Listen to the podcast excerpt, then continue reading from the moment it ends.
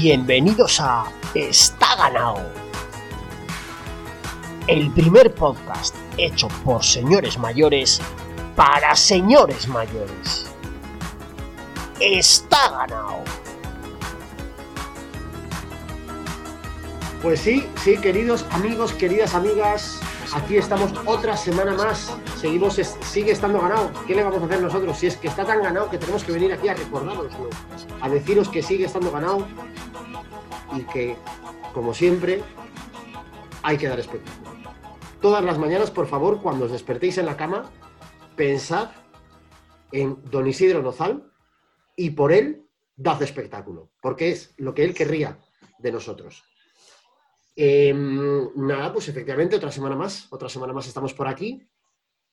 Y evidentemente ya sabéis que aunque yo soy la voz que abre esto y que da la chapa de vez en cuando, esto no tendría sentido si no tuviera yo aquí a mi diestra y a mi siniestra a cierta gentuza que me ayuda a sacar esto adelante.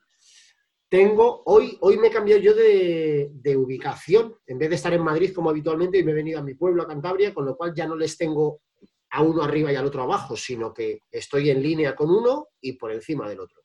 Estoy por encima de, la rotonda de las tres culturas, de, esa unión de, naciones y de crisantemo, ¿eh? crisantemo de razas, ¿eh? nueva, nueva descripción. Pablo Breis, buenas tardes, noches, ¿cómo estás? Bien, bien, muy bien. Más calor que Batman asando kebabs, pero bien. Eh, yo estoy ahora mismo a 15,4 grados. ¿Tú por dónde andas? Pues no sé, pero lo miro. 33 pone ahora. Buenísimo. Una temperatura buenísima para, para, no dormir, una temperatura buenísima. Pues muy bien. Muy bien, bueno, pues el calor, además, a ti en realidad te gusta el calor, tampoco vengas a... Sí, sí, no, no, no. lo comento, a mí me gusta. Si tú eres un mazapán andante, ¿de qué te vas a cajar? Desgraciado. Y estará pensando nuestra audiencia, ahora es cuando Cachón dice lo de y mi hermano del norte, que le tengo aquí, a, mi otra eh, diestra, no sé qué, bla, bla, ven y buenas tardes.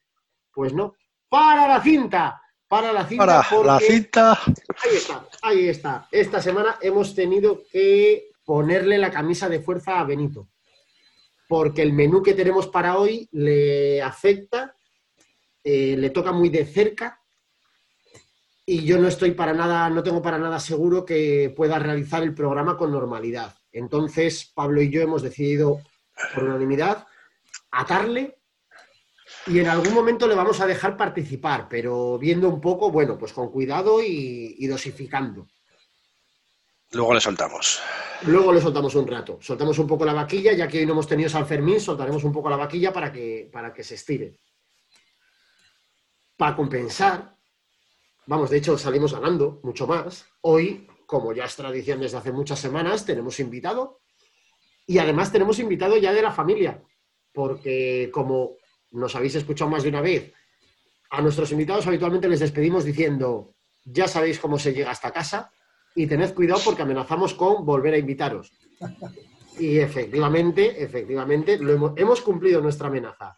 Tenemos esta noche otra vez con nosotros a nuestro queridísimo J. ¿Cómo estás, querido Mr. Chon? Buenas tardes, noches. Buenas tardes, noches, Pablo. Yo estoy aquí caliente, pero como adolescente en cuarentena. Tengo, bueno, tengo menos, ¿eh? Tengo 30 grados, tengo, así que no me quejo, ¿eh? Tengo 3 grados menos, ¿eh? Nada, eso, eso, es, de, eso es de aprendiz. Sí, no, puedo dejar, no puedo dejar. Además, además de la cifra en concreto del calor que haga, yo he de decir, esto probablemente sea una percepción personal, pero yo he de decir que en Toledo probablemente sea el sitio, en Toledo y en Sevilla son los sitios donde más calor he pasado en mi vida, no solo por la temperatura, sino por la percepción, como de que no hay cojones, o sea, en Toledo el día que hace calor te puedes meter en el, frigorífico, que da igual. Da igual porque calor, sigue haciendo calor en todos los lados. Pero... Vamos a estar toda la noche hablando del tiempo. Sí, ahí está. adelante, Paco Montes de Oca. Eh, ¿Qué nos puedes comentar? Eh, pues no, no vamos a seguir hablando del tiempo porque ya ha empezado está ganado. Ya ha empezado está ganado y como siempre, está ganado empieza con una mirada al exterior para ver qué nos ha dicho esa enfervorecida comunidad de fans que tenemos al otro lado de la microonda. Y esto, como siempre, solo nos lo pueden decir ellos. Los becarios. Evidentemente, los becarios, que si no, bueno, los becarios o el becario, no sé muy bien, porque claro, como la semana pasada hubo una amenaza velada y estaba la situación complicada, no sé yo. Pablo, cuéntanos cómo están nuestros becarios. Mm, creo que sí, en la lucha tienen, siguen en su piso. Quieren que les pongamos aire acondicionado, pero No, no, no. no. no, no sé. Creo no, que no hay presupuesto. presupuesto. No, no, no, no. Que se abanique el, eh, el uno al otro. O sea, el bajo al alto le puede abanicar un rato y luego el alto al bajo. Bueno, esta semana han currado un poquito más, ¿eh? me han pasado más cosas Bueno, de... En Twitter, Juan de la Vila nos dice que menos copazos y más subir podcast. Tranquilo, Juan. Nos pregunta si hemos invitado a Isidro Nazal. Pues nos gustaría mucho, pero... joder, ojalá.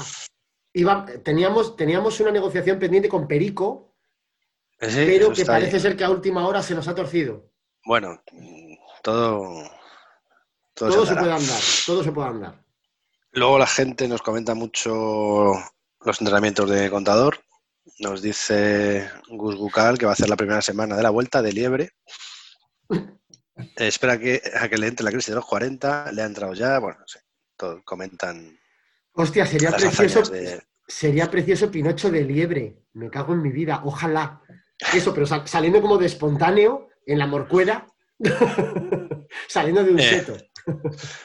Luego, eh, esto es muy difícil de leer, NODSVQ, es el nombre de Twitter de esta persona, que es una vocal solo, no puedo leerlo. Nos pone en copia de una cuenta que se llama Cycling Pictures and Stories from the Darkest Era, que cuentan la historia de la Vuelta 2003 de Isidro Nazal. No como nosotros, le cuentan, bueno, pero cuentan todo, cuentan también los insultos de, y amenazas a los cámaras, todo. Y, y- y poco más. Así, cuando hemos comentado que vamos a, hoy, porque hoy nuestro programa es un monográfico italiano, y en el fútbol vamos a hablar del Mundial 2006, Chorbo dice robo a Alemania. No me acuerdo yo de ese partido. A ver, Chorbo lo dice por joder. O sea, básicamente, si os dais cuenta, la trayectoria de Chorbo desde que tenemos está ganado, básicamente se dedica a hacer daño. O sea, él tiene Eh. muy dentro eh, eh, que no ha sido él al que se le ha ocurrido lo de está ganado. Luego la, la- la bicicletita son el Giro 2000, ¿cuál es? 2010. 18, 18. Digo 2010, 2018, que perdió Yates después de líder casi todo el Giro. Y Francisco José Luca nos dice ganadísimo de manual de Yates hasta que se cruzó esa bestia preciosa de puerto que es el Col del Finestero. Bueno, no sé cómo se dice, es italiano, no francés. Finestre, finestre. Oye, ¿se sabe algo del francés de Ivox? No, no sé si ha muerto, no, no. Ha muerto el francés, me cago en la puta para uno que teníamos al que humillar. Y luego, eh, esta tarde es que parece que anuncia Fernando Alonso, bueno, anuncia mañana que vuelve Fernando Alonso a Renault. Y ya nos piden que hagamos un especial de ganado del humo que van a que va a soltar con el que va a ganar el mundial y demás. Chorbo dice son- "Vuel- vuelven Alonso, Pinocho, Bonen y Mariano. Como lo anuncian todo el mismo día, me encuentran en casa colgado como el de Kung Fu. La gente se, se excita con esto. Con... Eh, hombre, yo daría el brazo izquierdo, o sea, si vuelven Bonen y Pinocho, te juro por Dios que yo me cuelgo con Chorbo. Vamos, no, no, no necesito más. Lo de Alonso te da igual, ¿no? Eh, a ver, no, lo de Alonso va a estar bonito, pero yo lo que quería añadir, eh, Chorbo me va a entender, solo espero que de la mano de Alonso vuelva también el piloto probador de la Rosa, que es el auténtico Totalmente. talento, es el auténtico talento que puso Alonso donde, donde llegó. No sé, Alonso es que, no sé, yo últimos, las últimas veces que le escuchaba siempre decía que solo iba a volver. Tenía un coche que le asegurara pelear por victorias y tal. No sé cómo está Renault. No sé, yo en la Fórmula 1 no tengo ni idea. ¿eh? Da igual, pero ¿cuándo, cuándo en este programa ha hecho falta tener idea de algo para hablar de ello, Pablo? O sea, si, si da, si da igual, si está ganado. Si es Pero es Tenga que ni si- cuidado, tenga cuidado Alonso, porque he leído esta mañana que el último campeón del mundo que volvió a correr a la edad de Alonso fue Mansell, que volvió en el 94 a correr con Williams y ganó una carrera, pero lo que no dicen es que el año siguiente quiso seguir corriendo y estaba en tan mal estado de forma que no pudo correr las primeras carreras porque no entraba en el coche. estaba tan ancho que no entraba en el coche. Tuvieron, tuvieron que esperar tres carreras para poder hacer un habitáculo, para poder entrar. No le va a pasar a Alonso porque está en buena forma, pero bueno, Hombre, para la cabeza le tendrán que hacer, que hacer algo. pa- Para entrar ese, ese cuello Podríamos llamarle entonces el, el Ulrich de la Fórmula 1, quizá. fue- Que fue- el, el tonelete no, le- no le, no le entraba en No le el... entraba, no le entraba. La- le hacía vacío. No le entraba. Pues compra- Encima cuando volvió, hizo una carrera y dijo que el coche era muy malo, que no corría más. Y se fue, ya se retiró. Un, Qué hijo de puta, qué grande. qué- Confe- confesad que os comprasteis el polo de Renault azul cuando ganó el Mundial. Hombre, por supuesto. La gorra. No, a mí de hecho me lo regalaron. Claro. No, me ha gustado a mí nunca la Fórmula 1. Vamos, el motor en general. De hecho, es que a mí en coche me da bastante miedo correr. Entonces, la velocidad no me llama mucho la atención. Pero vino cuando eh, el, de, el de Renault no, pero cuando Alonso se fue a Ferrari, Santander patrocinaba a Ferrari. Y trajeron aquí a Alonso a hacer una exhibición, una exhibición muy bonita además. Hicieron un recorrido entre dos rotondas, que debe haber entre ellas 200 metros o una cosa así, o 180 metros, y me pusieron a dar, a dar vueltas como un niño mongolo. Y, Sí, sí, pero tal cual. O sea, como si cogen a un niño mongolo, le ponen un babero, venga, la bonito. Y entonces empezó a dar vueltas y ya después de un rato, le pus- en una de las rotondas eh, hay como un poco de escapatoria y se puso ahí a hacer trompos. Y en un momento dado eh, aparecieron unas, unas azafatas o azafatos tirando material de, de- de De Ferrari. Ferrari. Y me cayó a mí una camisa, un polo, y se lo di a un crío gordo que tenía al lado porque estaban como todos los críos arremolinados ahí. ¡ah! Y yo simplemente, como le sacaba una cabeza, cuando cayó, saqué la mano y lo pillé. Y se lo di a un niño obeso que tenía a mi lado, al que hice súper feliz. Igual le hubiera hecho más ilusión la gorra de Mansell, como también estaba. Ahí está. Yo, yo también quiero ser un piloto gordo, padre. Qué grande. Bo- bonita anécdota de un niño Ahí está. pues, pues la, la anécdota de mierda de Cachón de todos los días. Yo tengo una muy buena de niños gordos. Bueno, algún día la A contaré. ver. Ah, bueno, pensé que le ibas a soltar ahora. Bueno, pues guárdala ahí. El, Es- cortita. viene. Es cortita, si quieres te la cuento. Dale, sí te la he contado alguna vez. Dale, vivía, dale. En Madrid, vivía en Madrid, en el mismo barrio que Boliche, el de los serranos. Ah, sí. Entonces, no creo que le gustara mucho que le llamaran boliche cuando estaba fuera de, de lo que es la serie. Y una vez fuimos al cine un domingo, no sé qué película sería, no me acuerdo, y había un montón de niños arremolinados alrededor de una persona, que era boliche, y era como 20 niños gritando boliche, boliche, boliche. Y es- esa, esta es la anécdota de mierda. Ah, pensé que, había- que habíais pegado a los niños algo, joder. No, no, no. Eso venía, venía muy arriba, ¿eh? Venía muy se merecía un final por todo lo alto. Pobre boliche, ¿dónde estará ahora? ¿Está en Santa Justa, claro? En- Eh, Riete, boliche adelgazado el 80% de su cuerpo. No sé si hay drogas de por medio, pero las últimas fotos que yo he visto de él, este tronco veraneaba en Santander. Y yo recuerdo verle hace un montón de años, cuando echaba la serie todavía, y el pobre tronco tener que irse de bares porque la peña, claro, pues igual tenía ya el tronco 18 años, una cosa así, y la peña calzándole unas chapas de boliche, boliche, puto gordo, tal. Pero hace no Sí, mucho los- he visto alguna foto y está el tío chupado. Si es que al final el bullying viene bien. Quieras que no, el bullying al final ayuda. Pero bueno, a ver, que no, que no nos vamos a ir, que hemos dicho, eh, tenemos a Benito aquí sentado con la camisa de fuerza y a ver si ahora nos vamos a ir por, por los perros de Úbeda nosotros. Vamos a enfocar un poco el tiro. Ya desde la semana pasada sabéis, queridos amigos, que una vez que ya hemos hablado con el exterior y nos ha llegado eh, las voces de, nuestros oyentes, hemos creado una nueva sección que me he sacado un poco del puchero así, como que no quiere la cosa, eh, para analizar un poco también el día a día, ¿no? Igual que la, semana pasada hicimos así un poco de, de porra y analizamos un poco la temporada y tal, eh, pues hoy volvemos a tener la actualidad. Y en la actualidad, aprovechando que tenemos por aquí a Jota, quería sacar un par de temitas que creo que pueden, pueden darnos juego. Eh, hay dos especialmente que van para ti. Vamos a empezar por lo importante, por el Mesías de esta ganado. Eh, supongo tú, como, como eres igual de enfermo que nosotros o más, ¿qué te voy a contar? Pinocho ha cogido la morcuera y como lo del tonto y la linde, pero Pinocho y la morcuera. O sea, la morcuera se acaba y Pinocho sigue subiendo. Por si alguno de nuestros oyentes no lo ha escuchado, eh, Alberto Contador ponía esta semana pasada en Instagram eh, después, recordáis que la semana pasada hablábamos de que había batido el récord de subida de la bola del mundo porque un pobre iluso eh, batió el récord hace 10 días. Al día siguiente, Contador apareció allí, eh, chinao perdido, y le volvió a quitar el récord por un par de minutos o un minuto largo.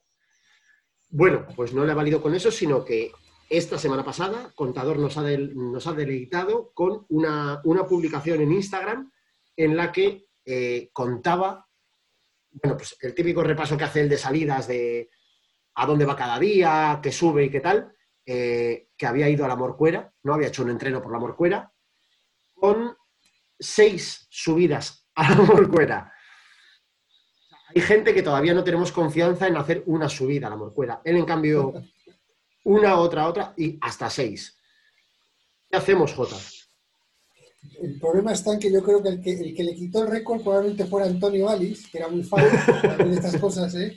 que vaya brasas que pega con la morcuera. O sea, si ya teníamos, parece que esto es, que me perdone la gente de Madrid, pero la Sierra de Madrid la morcuera es un, puerto mítico de- para ellos para entrenar y la brasa que ha pegado Alice en las retransmisiones de los con la morcuera ya solo faltaba que encima nos hubiera el contador seis veces.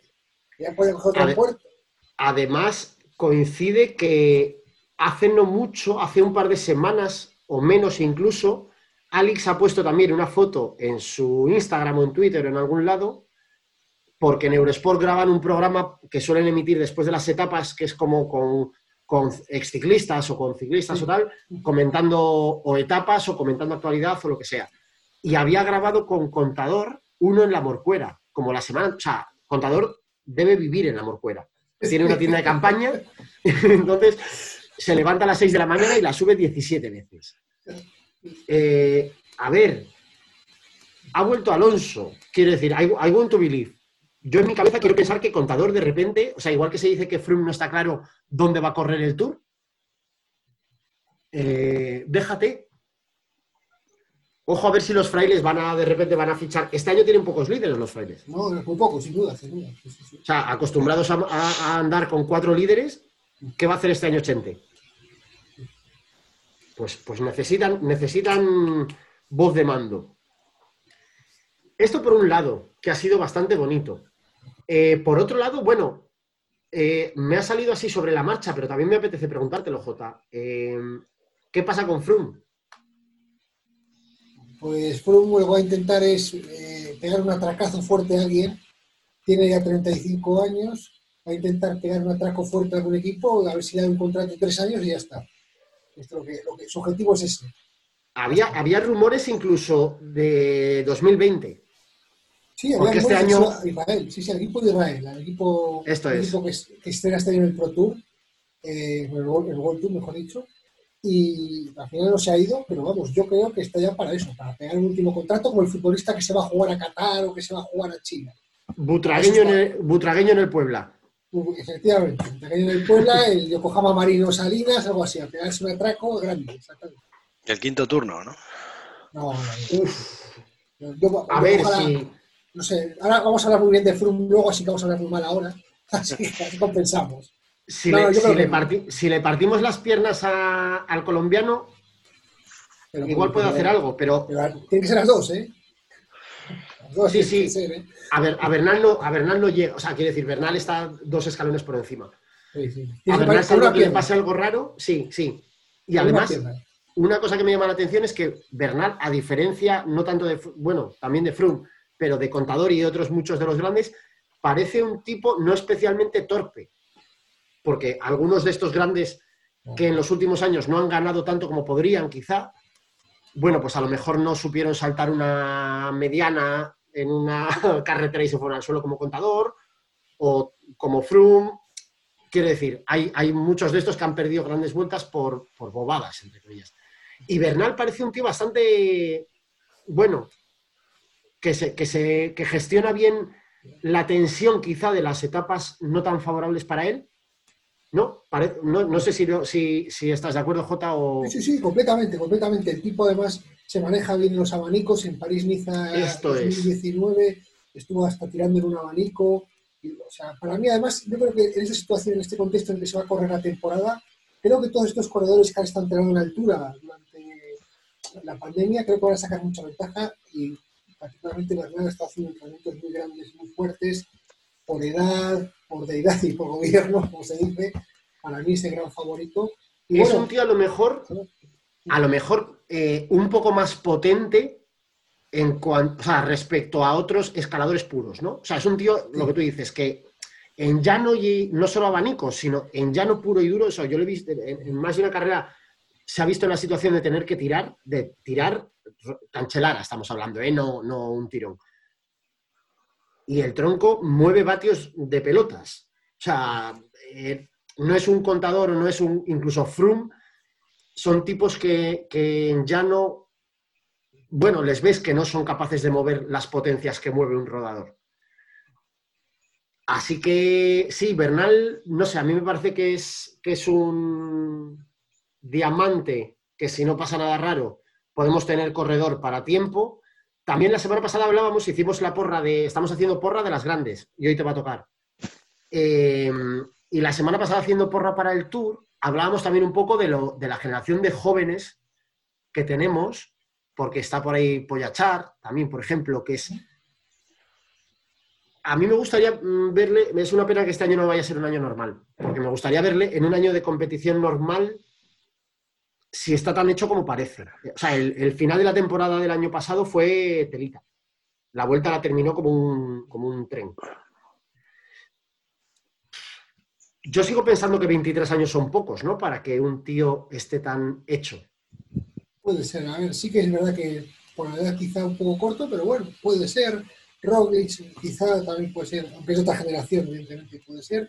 Y Ebenepoel va a correr el Giro, que supongo que nos comentaríais, y es un poco la gran atracción ver cómo se maneja en una vuelta de tres semanas este corredor, que es la gran sensación, es la, la erupción de, yo creo que, del ciclismo de los últimos años sin Sí, sí. Y de hecho, junto con él viene también alguno más de que vienen de, de MTV, que siempre tienes ahí la duda de cómo van a saltar porque al final no tiene nada que ver eh, MTV con, ruta, pero joder, viene una, viene una legión de jambos con una potencia en las piernas que te caes para atrás. Entonces, si esta gente, lo que tú comentabas un poco, yo creo que si la gran dificultad va a ser adaptarse a ruta, por un lado, y a, y a la duración, a las tres semanas de un tour o de un giro. Pero como sean capaces de meterse ahí, tenemos un plantel de 4 o 5 porque está Van Der Poel también, hay, hay varios que vienen de, esas, de, estas disciplinas que, joder, además es que creo que son formas de correr totalmente diferentes. O sea, el año pasado yo eh, estoy haciendo memoria y no recuerdo qué carrera, no, recuerdo qué carrera, sé que era una de las últimas clásicas que de hecho eh, pues estaba pensando que fue Vanderpool, pero no, no las tengo todas conmigo. Eh, que hizo un, una un descenso y una subida del último puerto, ya estoy descalabrando totalmente. ¿Quién fue? ¿Quién fue? ¿Quién fue? No sé si, si, veis, bueno, Pablo está en Kentucky, Pensilvania, pero J que me puede seguir más.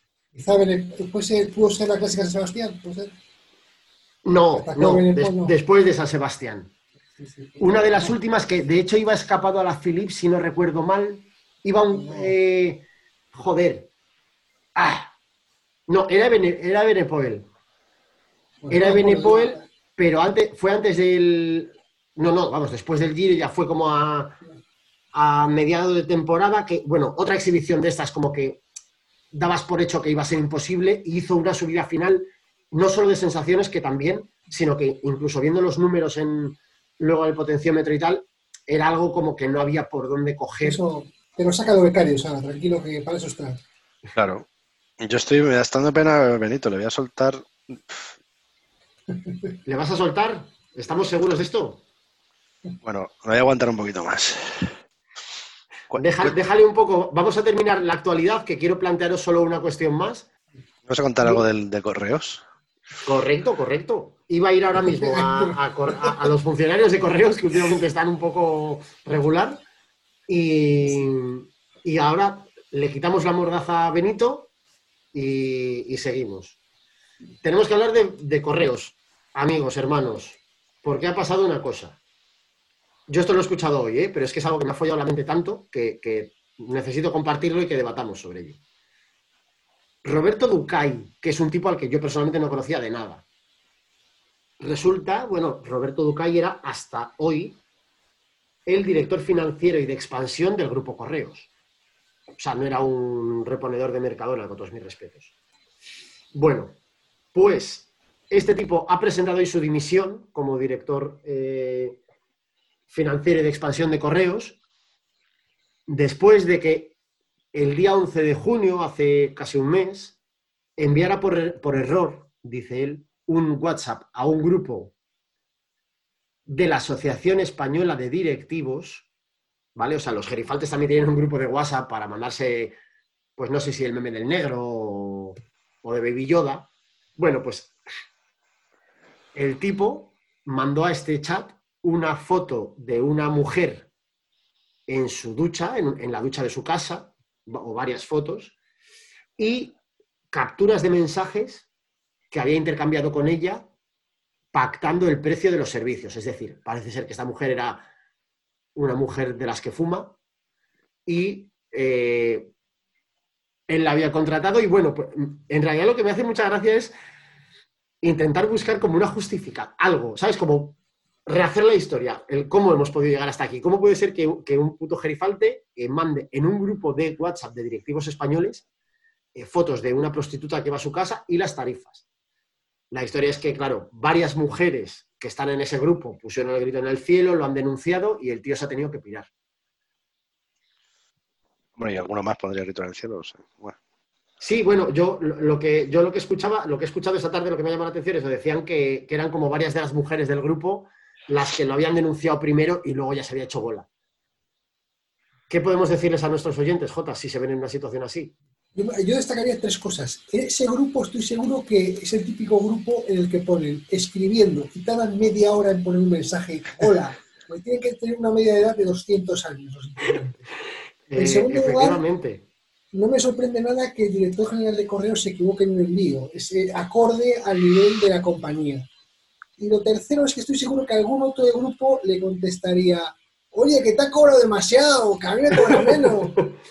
Esto mi cuñado te lo saca por la mitad. Exactamente, esos son los tres comentarios que tengo que ir así a bote pronto. que te digo. ¿Se dio cuenta? ¿Borró el mensaje? ¿O se dio cuenta? ¿Le avisaron? No, no ha especificado, no, no ha llegado a tanto. A ver, también es cierto que si buscas la foto del tronco, joder, es bastante inquietante porque tiene un aire bastante grande al rey Juan Carlos hace 30 años. Con un poco más de pelo, el pelo un poco más rizadillo, más pelo polla, pero claro, quiere decir, ¿será acaso un hermano bastardo del ex rey y entonces es un tema genético? Quiere decir, es una enfermedad y no se le puede culpar. Eh, no se ha filtrado si le ha regalado 60 mm, alguna cifra 65 millonaria a la señora en cuestión. En cualquier caso, eh, lo que decimos siempre aquí a tanto a nuestros amigos como a la gente de la que hablamos, Roberto Ducay da espectáculo. O sea, piensa en Don Isidro ¿eh? y lo importante es dar espectáculo y Roberto Ducay lo ha dado, así que por esa parte no, no podemos poner ningún tipo de queja. Eh, muy bien. Yo por mi parte esto es lo que quería comentar en, en la parte de actualidad. No sé si queréis añadir algo. No, mi parte Se nos ha quedado, se nos ha quedado Mira. un poco en el aire. Estoy pensando, Sí. tema Manuela Fundación, que también lo quería, además aprovechando que estabas tú aquí, lo quería, lo quería abordar, Jota. Voy a soltar a, voy a, soltar a Benito ya. Venga, suéltalo. Voy a ver si lo suelto. Espérate. ve- Sí, sí, eso- seguid. Sí, ve- Seguid, vete seguid. a la jaula, pero pínchale un poco de. pínchale algo para que baje un poco las revoluciones, para que no venga a tope. Te comentaba J esto, tema Ma- Manuela Fundación. Lo hablamos la semana pasada, lo estuve comentando yo un poco, pero claro, esto es como el culebrón, esto parece un culebrón venezolano. Totalmente. Sí, sí. Ha Eh, sido divertidísimo. Sí, yo esta semana he estado menos atento. Eh, sí que he leído hace unos días como que ya se ha jodido del todo y que Manuela Fundación no hay por dónde cogerlo. Pero me interesa que nos cuentes cómo ves tú la operación, o sea, todo a nivel global, quiero decir. Yo, yo desde el principio estoy con los ojos que no me entran en la cabeza, eh, sorprendiéndome de que haya gente que haga las cosas tan mal, pero vi- viéndolas un poco venir, sinceramente, porque no conozco el, mundo ciclismo tan desde dentro. ¿Qué, qué nos puedes contar tú? ¿Cómo, cómo, ¿Qué te parece todo esto? hay desesperación. Imagino que hay, hay- bastante folclore, porque sí, porque es muy divertida la situación. Y también en el fondo lo que hay es una desesperación de- ante la situación que ha generado la pandemia. Alguien te ofrece un patrocinio y al final estas cosas lo último que miras es el pedigrí que te ofrece. Eh, si es que ha- han caído en muchos deportes, yo me acuerdo cuando vino el jeque al, al presidente del Getafe, bueno, ha habido infinidad de casos que han caído con, con cosas estas eh, falsas. Y este caso no era falso, sí que había de equipo, existía y tal. Y pues le prometieron cosas que no podían cumplir, los australianos estaban encantados, pensando que se salvaban, estarían diciendo, les hemos engañado nosotros a ellos. Luego que está típica y dice, les hemos engañado nosotros a ellos, porque vamos a mantenerlo. Eh, Cuidado, staff, no sé qué. Tápate, tápate que llega. Para la cinta. Ahí está. Adelante. Conectamos en directo con Roberto Gómez. Muy buenas noches. Le hemos quitado la mordaza. Buenas, aquí estamos. Aquí estamos en el norte. Luego, luego, luego, si metéis preguntas en mi contra, luego me voy, ¿eh? antes de que las metáis. Tienes que, tienes que hacer como Graciano Palomo cuando fue a la televisión eh, catalana y se levantó en mitad del programa, cogió la mariconera y se fue. Igual, igual, igual. La Pues no estoy de será acuerdo tu- con Roberto Gómez. la caverna lo será tu padre, dijo. Y se levantó y se fue. Qué grande. Beni, ¿cómo estás, hermano? Buenas, aquí estamos. Estoy Oye, te eh, te entrar en lo mejor del programa. Te veo elegantísimo con esa, eh, esa camisa de, de divorciado belga. Me vuelve loco. No, tengo el tipo de, divor- de belga, pero puedo tener el tipo Carlos Andrés, quién sabe. Ojo, también, también. También, también, sí, señor. sí, señor. Carlos Andrés en la gala de presentación de la vuelta. No se animó tanto, no se animó tanto Carlos Andrés, creo yo. No, no, no, no, no. Estás para subir la morcuera tres veces. ¿no? Ahí está. Todo Seis tres. no, ¿eh? Seis no voy a subir. Lo hem- lo hemos, hemos- hemos estado desgranando la, la actualidad con tu querido Pinocho, que esta semana nos ha regalado las cuatro subidas que ha hecho, las seis subidas que ha hecho la Morcuera, así, una tras otra. Ese sí que está divorciado. Ojo, ¿eh? Ojo. Y estábamos hablando ahora mismo, J y yo estábamos comentando el tema Manuela Fundación, que seguimos, seguimos enganchadísimos al puto culebrón, colega. ¿Ha pagado las nóminas? ¿No las ha pagado? ¿Qué ha pasado ahí? Pues claro, yo esto lo hablaba el, otro día con Benny, porque a mí es una de las cosas que me ha sorprendido, que yo desconocía, que es que dentro del, panorama de estructuras que hay en el mundo profesional del ciclismo, hay estructuras que son dueñas de licencias y otras que son que las alquilan, por así decir. Es decir, hay, hay estructuras ciclistas que no tienen la licencia en propiedad, sino que, como es este caso, aquí están los, los australianos que son los que tienen la licencia, y luego hay otro tipo que es el que le había alquilado la licencia y tenía los ciclistas, por así decir, tenía la propiedad de los contratos. Entonces, parece ser que todo el brete viene porque lo, Manuela Fundación, con quien ha firmado la compraventa, es con, esta, con este intermediario, que lo que tiene es la plantilla, pero no la licencia para competir. Se te va a cortar. Sí, eh, es un tanto dramático. Pues eso, al final a mí lo que me, lo que me, lo que me flipa es eso, que, que a nivel profesional dentro del ciclismo haya como estos tejemanejes eh, que son como de Mortadelo y Filemón. O sea, en, en mi cabeza solo falta la, la Ofelia, la gorda esta y el superintendente. Porque el resto es como, es como de puto chiste. Me da un poco de pena por los granaínos, aunque también no sé yo qué hay detrás. Quiero decir, me llama mucho la atención que de repente un matrimonio granaíno aparezca para soltar la panoja. No sé, no sé cómo lo veis vosotros. A ver, lo que decíamos el otro día es que el ciclismo es una, un sitio dado a que todo sea una casa de putas brutal. Entonces, eh, representantes, managers, exciclistas que han hecho el pirata siendo ciclistas, que lo van a seguir haciendo siendo managers, que si tengo una licencia, que si la vendo, que si la compro, eso. Y Chon, que, eh, que sabe de esto más y que ha tirado se ha informado durante más tiempo que yo, sabe de esto de sobra más, vamos. Vamos comentando anteriormente que sí, que esto es un, un mercado persa totalmente, totalmente. Menos Santa- mal que, menos mal que está por ahí tuvisteis- en Santander tuvisteis a Peterman, ¿no? a Peterman y a Lee. Y Ali, de verdad. Y Ali tuvimos uno ruso y otro pakistaní. Alianza de civilizaciones. Aquí dejamos robar a quien sea, no somos racistas. Para robar nos puede robar quien sea. Da igual. Recibo a todo el mundo. Ahí está, como el INEM. Pues muy bien, amiguitos, qué bien que ya le hemos dado la, la inyección a Beni para que baje un poco las revoluciones y podemos ya meternos un poco de lleno en, en el barro, nunca mejor dicho, además. Porque hoy nos vamos a meter en, en la maquinita esta que nos lleva el. ¿Cómo era el coche este de Regreso al Futuro, Pablo? El DeLorean. Cinco. DeLorean. Idiota. Que, que se me olvida, pero luego me viene. El DeLorean. Nos metemos en el DeLorean. Esta vez no vamos a remontar demasiado, no nos vamos a ir muy lejos. Nos vamos a ir un par de añitos para atrás.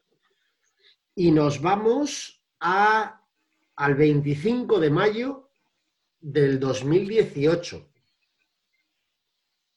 Antepenúltima etapa del Giro 2018. Eh, una etapa, bueno, pues bastante, ba- con bastante chicha, como le gusta decir a Pablo, café para muy cafeteros. Y, eh, pero bueno, para llegar a la etapa vamos primero a contextualizar un poco eh, cómo estaban las cosas y sobre todo, lo que más nos importa a nosotros de todo esto, ¿dónde viste la etapa, Beni?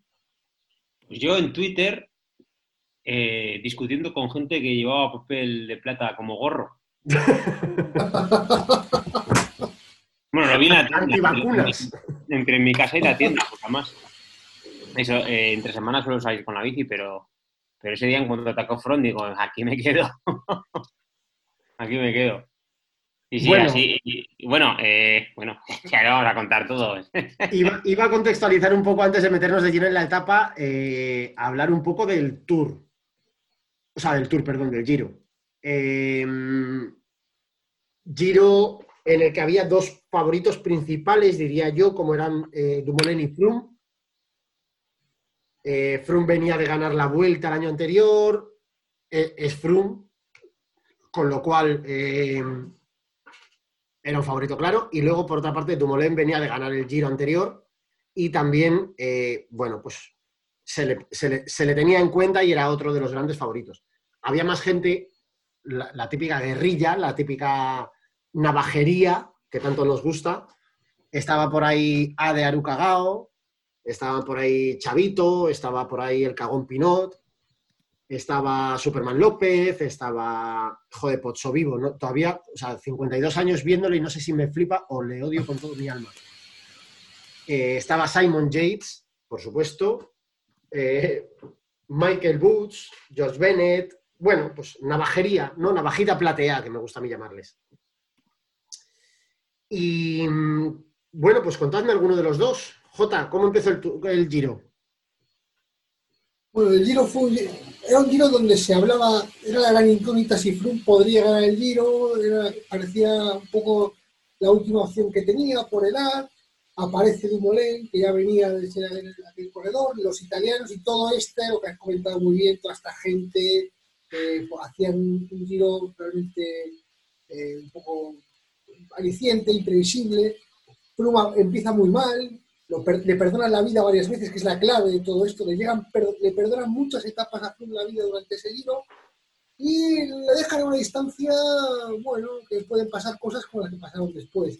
Y Dumoulin, con su estilo de correr, creía que podía controlar a Yates, que entonces no era muy conocido. Aparece también ciertos paralelismos, no me quiero extender mucho en esta entrada, al Giro 2002, cuando aparece Evans, que entonces sí, decían que se va a caer Evans, se va a caer Evans, y al final sí se cayó. Eh, pues también decían, ah, ya caerá Yates, ya caerá, ya caerá, ya caerá, y bueno, aguantó muchísimo. Y, luego, al final vamos a ver una trayectoria, mira, similar. También Evans empezó cayéndose y luego hizo una gran trayectoria como Beltómano, y Yates puede llevar ese camino. Jace, que efectivamente, como comentabas, eh, cogió la malla rosa en la quinta, en la sexta etapa, perdón, la primera semana de carrera, y llegó a la decimoctava, ya a tres eh, etapas para, para final del Giro. Eh, llegó líder con 28 segundos a Dumoulin y con 3 minutos 22 a Froome tal como se estaba dando el giro, probablemente Bueno, ¿qué cojones probablemente? Era un está ganado de libro. Yates tenía hecho el giro. Pero claro, Finestre, ojo, ¿eh? Poca broma, ¿eh?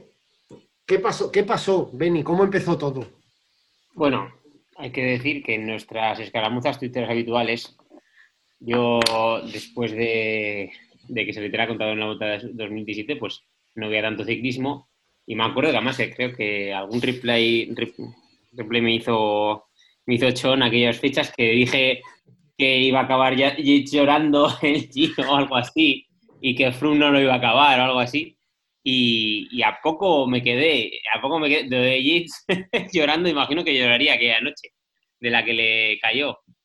Eh, bueno, la tapa, lástima, bueno, lástima, esos- todos esos tweets están borrados como lágrimas en el mar. Eh, la etapa, el primer ataque, es que se va quedando Yates. Es una cosa. eh, hacen como un primer amago, estoy hablando de memoria, y como que parece que se queda, y ya cuando hace el ataque total, ya es que ahí se queda todo Dios. Pero bueno, a ver, eh, tú ves que se va Froome y puedes decidir, bueno, decidir, si no tienes patas, ya dijo en las declaraciones posteriores que no había patas para seguir en la finestre, entonces, eh, pues oye, no hay patas. Pero son las decisiones posteriores lo que hacen, las decisiones posteriores de Dumoulin, Dumoulin, lo que hacen que mm, estés con una teoría o con la otra. Eh, mm, digamos, hay una teoría de gorro de papel de plata en la que haga lo que haga Sky siempre es sospechoso de, y hay otra teoría en la que estoy yo más o menos, en la que pese a que Sky pueda parecer indestructible, eh, tú tomas decisiones en carrera y hay decisiones que, es que no van a favor de que tú puedas afrontar la carrera para ganarla. Y yo creo que Dumoulin no toma las decisiones adecuadas. Él se escuda que a posteriori tal, pero bueno, eh, no hace falta ser muy buen ciclista ni haber visto mucho ciclismo como para saber que las decisiones que toma en cada momento mm, o las toma él o las toma el coche no están bien tomadas. Pero bueno, eh, el caso es que ataca a Froome en, en la finestre, a mitad para abajo. Yo creo que todavía no había empezado el esterato. Eh, la finestre es un puerto que es mitad carretera asfaltada y mitad esterato. Y, y se va de una forma brutal. Va de una forma brutal. A la forma de Froome. O sea, hasta luego. Hasta luego y hasta luego. Entonces, pues, pues, pues entonces atrás se quedan eh, Pinot, se queda Dumoulin, se queda creo que Carapaz, ¿no? Y, y Miguel Ángel Sí. López, pues. Eh, esto hablo de memoria. y el tema, el tema no está en que haya cuatro galgos atrás y o cinco, eh, bueno, cuatro en este caso, y tiren a los cuatro a muerte, o le dejen la tostada al líder, o el líder, entre comillas, porque Yates había quedado, ¿no? Pero el líder ahí realmente era Dumoulin, el que se queda con, la magia rosa. El tema es cómo lo gestiona Dumoulin, eh, que si espera el gregario de uno para, que, para tirarle el gregario y él. Seguro que, vosotros tenéis una opinión al respecto. A ver, yo lo que comentabas de. Me voy a colar a Jota porque, dado mis conocimientos, voy a ser más breve que él. Eh, lo que comentabas de Dumoulin, estoy bastante de acuerdo y de hecho, me atrevería a decir que no es la única vez que le ha pasado esto a Dumoulin. No sé si es el coche o es él, pero creo que en más ocasiones eh, también ha tomado decisiones, no sé si malas, pero desde luego no las mejores. Eh, también, yo, como buen globero gañán que soy, he de decir, yo eh, muy habitualmente, cuando veo el ciclismo desde, estoy viendo la carrera desde mi sofá sentado, mi primer instinto, lo que digo en voz alta cuando lo veo de haz no sé qué, muchas veces me equivoco, estando sentado en mi sofá con una cerveza a 60 pulsaciones. De lo cual deduzco que subiendo Finestre a 196 pulsaciones, hostias. Quiero decir que creo que es muy complicado y supongo que sea muy fácil no elegir lo mejor. Eh, también creo que ahí es donde entra el coche. ¿eh? Igual que el día que hablamos de Manolo Saiz y de, y de Nozal, creo que ahí es donde entra el coche. Quiero decir, tú probablemente metido ahí en el jardín, bueno, sobre todo en una situación así, porque todavía si eres tú el que atacas o el que estás en superioridad, probablemente tengas la cabeza más fresca. Pero cuando se te acaba de ir un tío, te ha jodido vivo, no tienes patas eh, tiene que ser muy difícil reaccionar ahí y ser, o sea, y mantener la cabeza fría.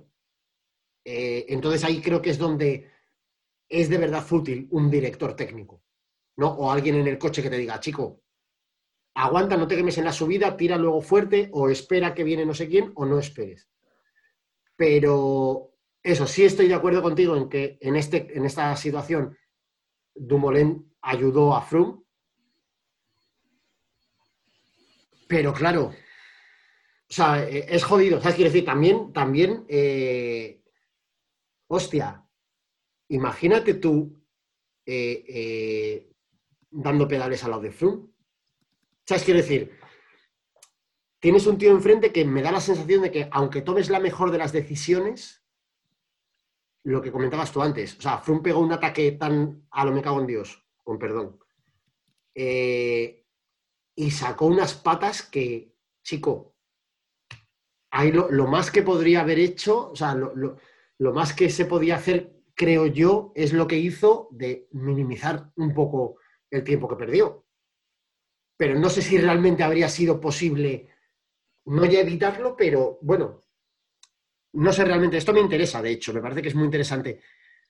¿Qué, qué, qué podría haber cambiado? ¿no? O sea, en función de las decisiones que hubiera tomado Dumoulin, ¿qué podría haber conseguido? Desde luego, creo que entrar con Froome, aguantar a Froome no lo podría haber conseguido. ¿No? A ver. Que diga eh, J lo que. Lo que Eso, vale. Jota, por favor. No, no, no, no, yo simplemente, yo voy a discrepar un poco lo que ha dicho Benny. Para mí, Froome, o sea, Dumoulin empieza a correr mal después de descender. Es decir, cuando ataca a Froome, él dice, bueno, si le saco tres minutos a Froome, ¿no? que vaya. Yo, a mí me va bien ir a mi ritmo y tal, que se vaya.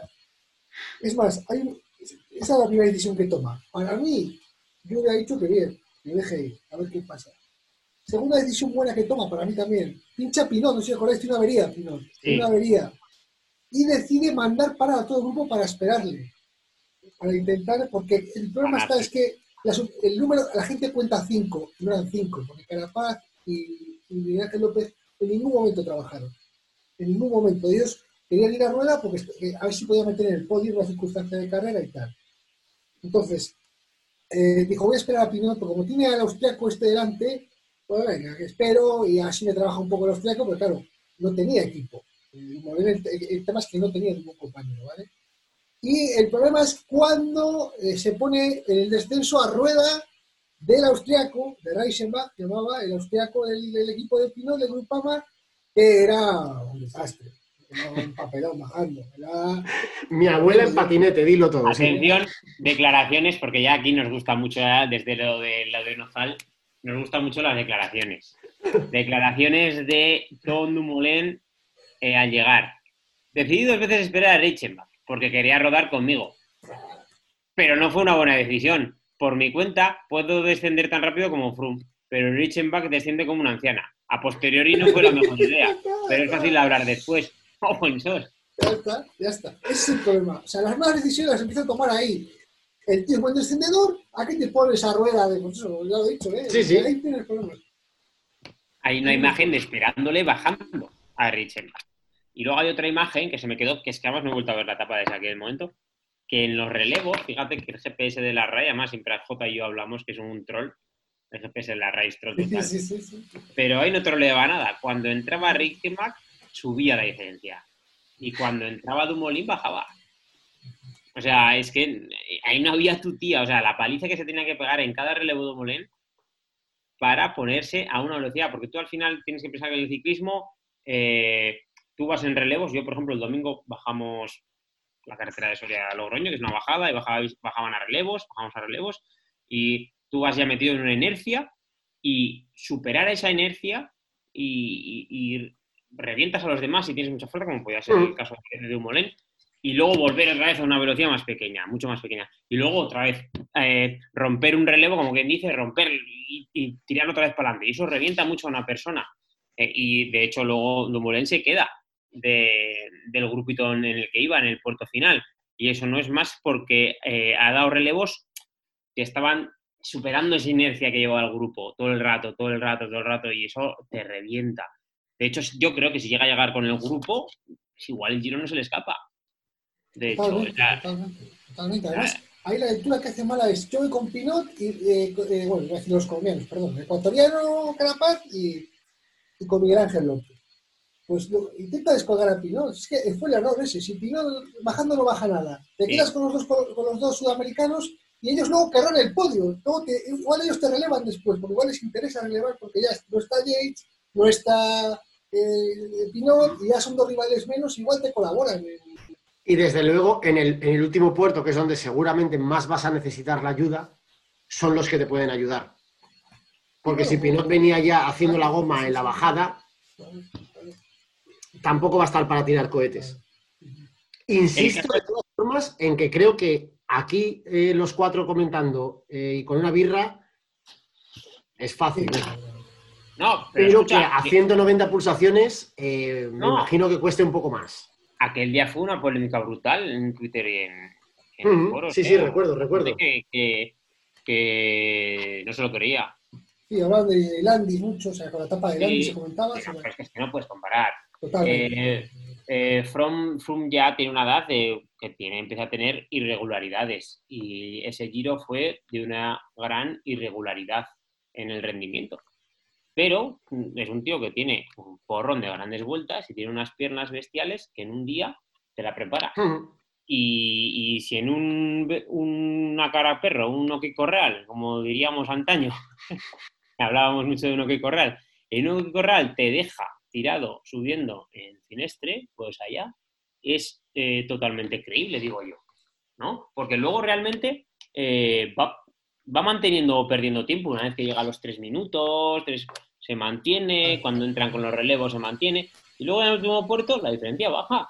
Exactamente. Realmente la diferencia la consigue más en, las- en los descensos, el primer descenso Sí, sí. y en el, el inicio de ese sprint. Ahí es donde mete la mayoría de la diferencia y eso no es, no es como Landis, que es que Landis metía tiempo subiendo, en la subida, en la subida.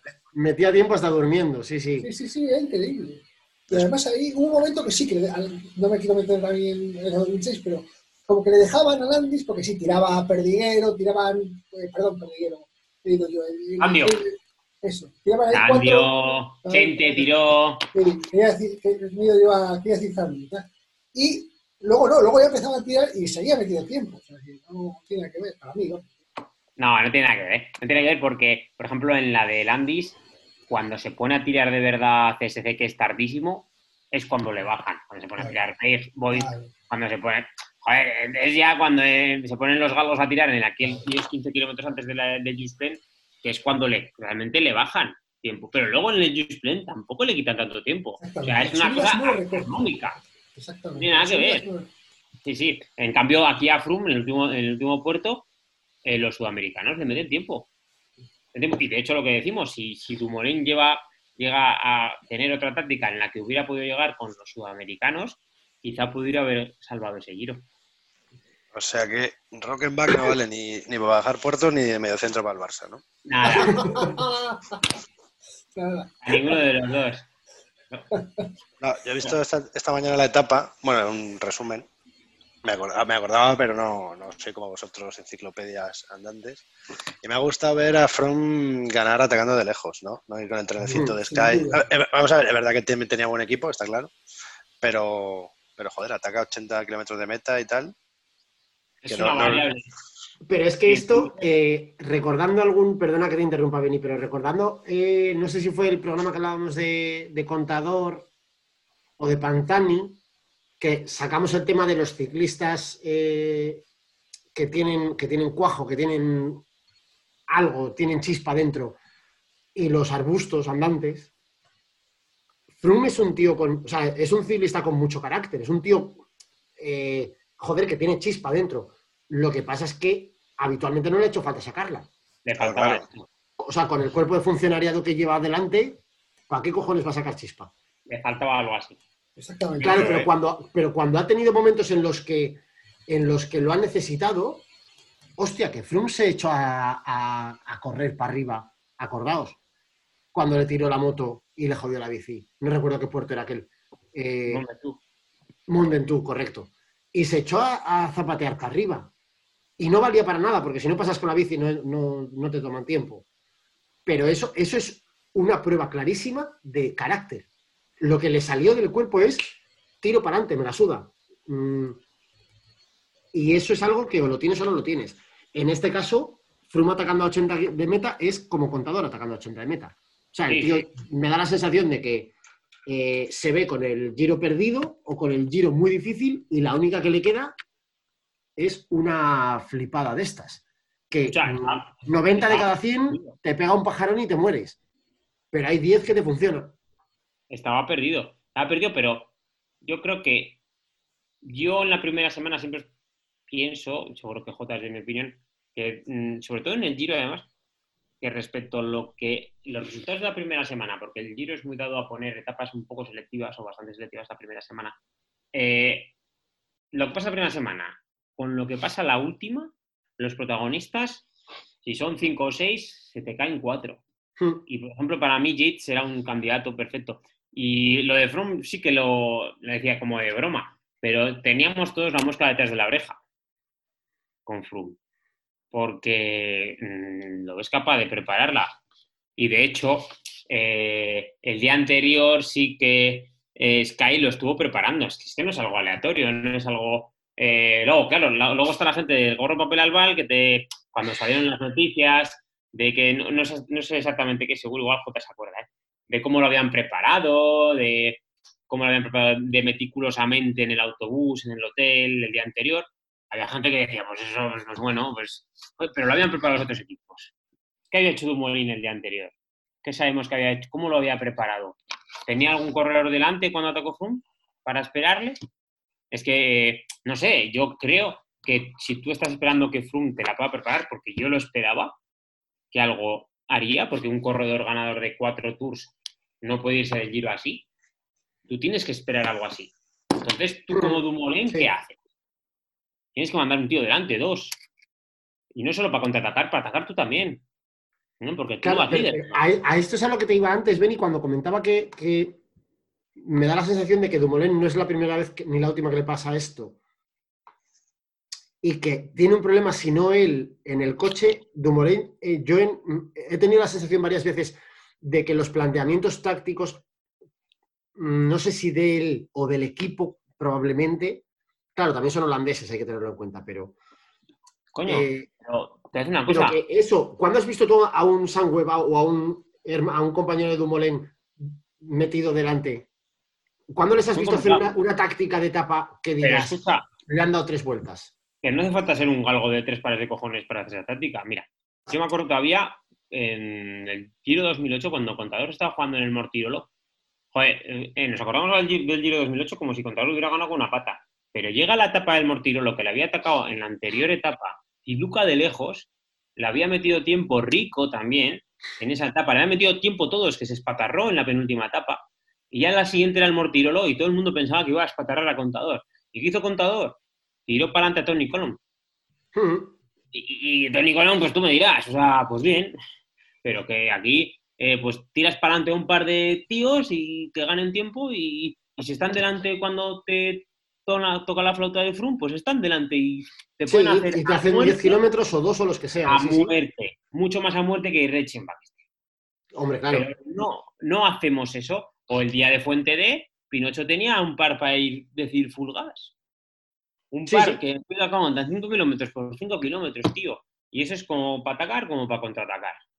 Ya Claro, no pero eso, es, eso es algo que yo no sé si es en su condición de holandés o en su condición de minga fría, pero que es algo que en, en, en Dumoulin he visto varias veces. Creo Sí, que es algo que, que ya no nos sorprende cuando le ese pasa. mismo año, ese mismo año en el Tour, hace segundo también, pero, pero ¿qué te dice su carrera? No sé, J te lo puede decir. ¿Qué te dice su carrera aquel año segundo en el Tour? O sea, no sé, está Tomás que gana por- porque está ahí, Sí, sí. Porque como diría Rusas, o también J seguro que ha ganado Operación Triunfo en, Sky y, y toca ganar ese año. Ha ganado Masterchef y, y, pues ese año le toca. Y el año pasado le tocó a Bernal. pues Es que es así. Sí, sí, sí, estoy totalmente de acuerdo. No sé si, si J coincide, pero es porque son holandeses. Estoy, estoy buscando tweets de, de aquel día, pero seguid hablando que los voy buscando para echarnos unas Yo- risas. Yo, quería destacar que para mí eh, la clave ha, ha tocado una pelota, pero ha sido como cuando las tocaba no Rochema, sino Riquelme, que las pegaba ahí de la época, jugaba con él, las pegaba al hueco, porque lo, lo- lo ha- dicho muy bien Pablo, Pablo Breis.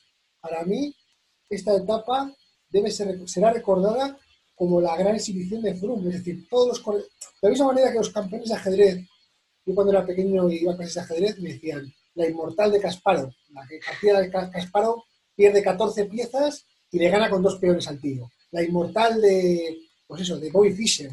Pues esta es la inmortal de Froome, porque Froome no tenía ninguna etapa inmortal.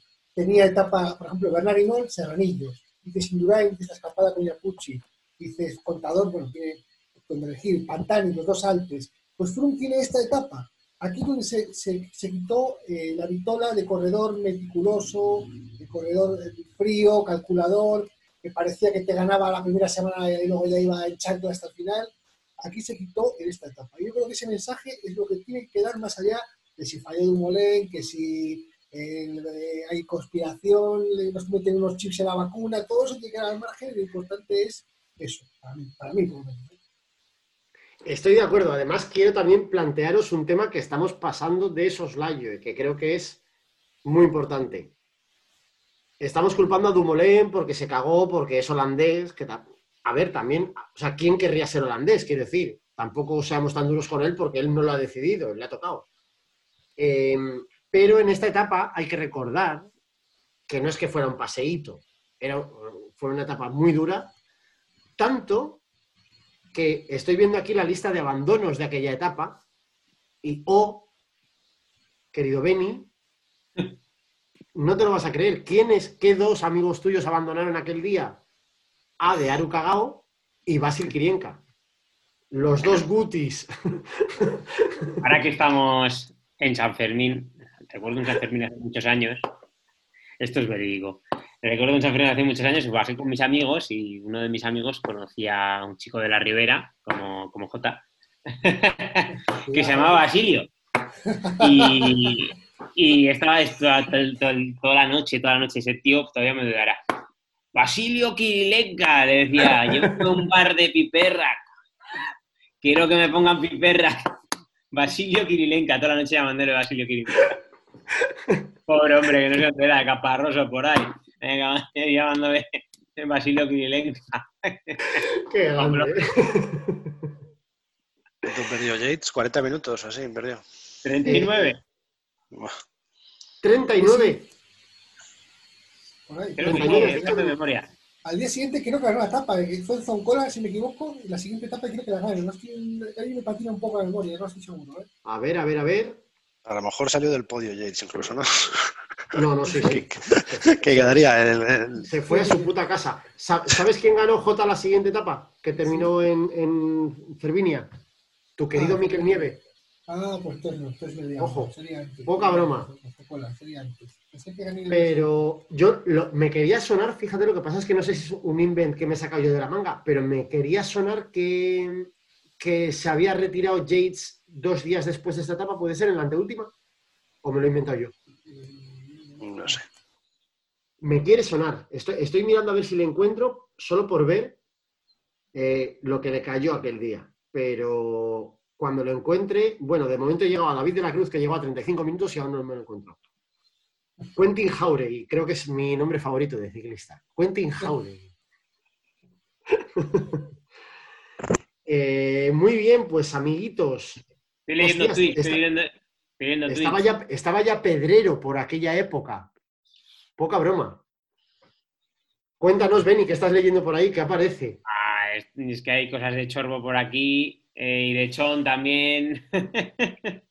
Está, es que he antes. Uno de chorbo. Hostia, voy a funeral en Parlamento Ciclista. chorbo, irónico total, modo ironía on, entre comillas. Hoy dejo ya de ver ciclismo. Ya no me lo creo. Es imposible que Froome meta tiempo a Rochema. Tirando de Murín mientras el 061 le hace la RCP. Gates perdió, se confirma que, que J tiene muy buena memoria, 39, 38 a 51. No, no, El no, nue- sí, 39. yo pensé- yo me equivoqué, yo pensé que era el día siguiente, sí que dijo, pero fue Pablo. Maravilloso. Muy bien, Pero amiguitos, ya- pues Ya nos decían que, que le hacíamos pasar bien aquel entonces a Chon y a mí en el Twitter. Joder, joder, joder, joder. Qué tiempos, joder. qué maravilla. Sí, sí. Menos mal que tenemos a los becarios rebuscando en.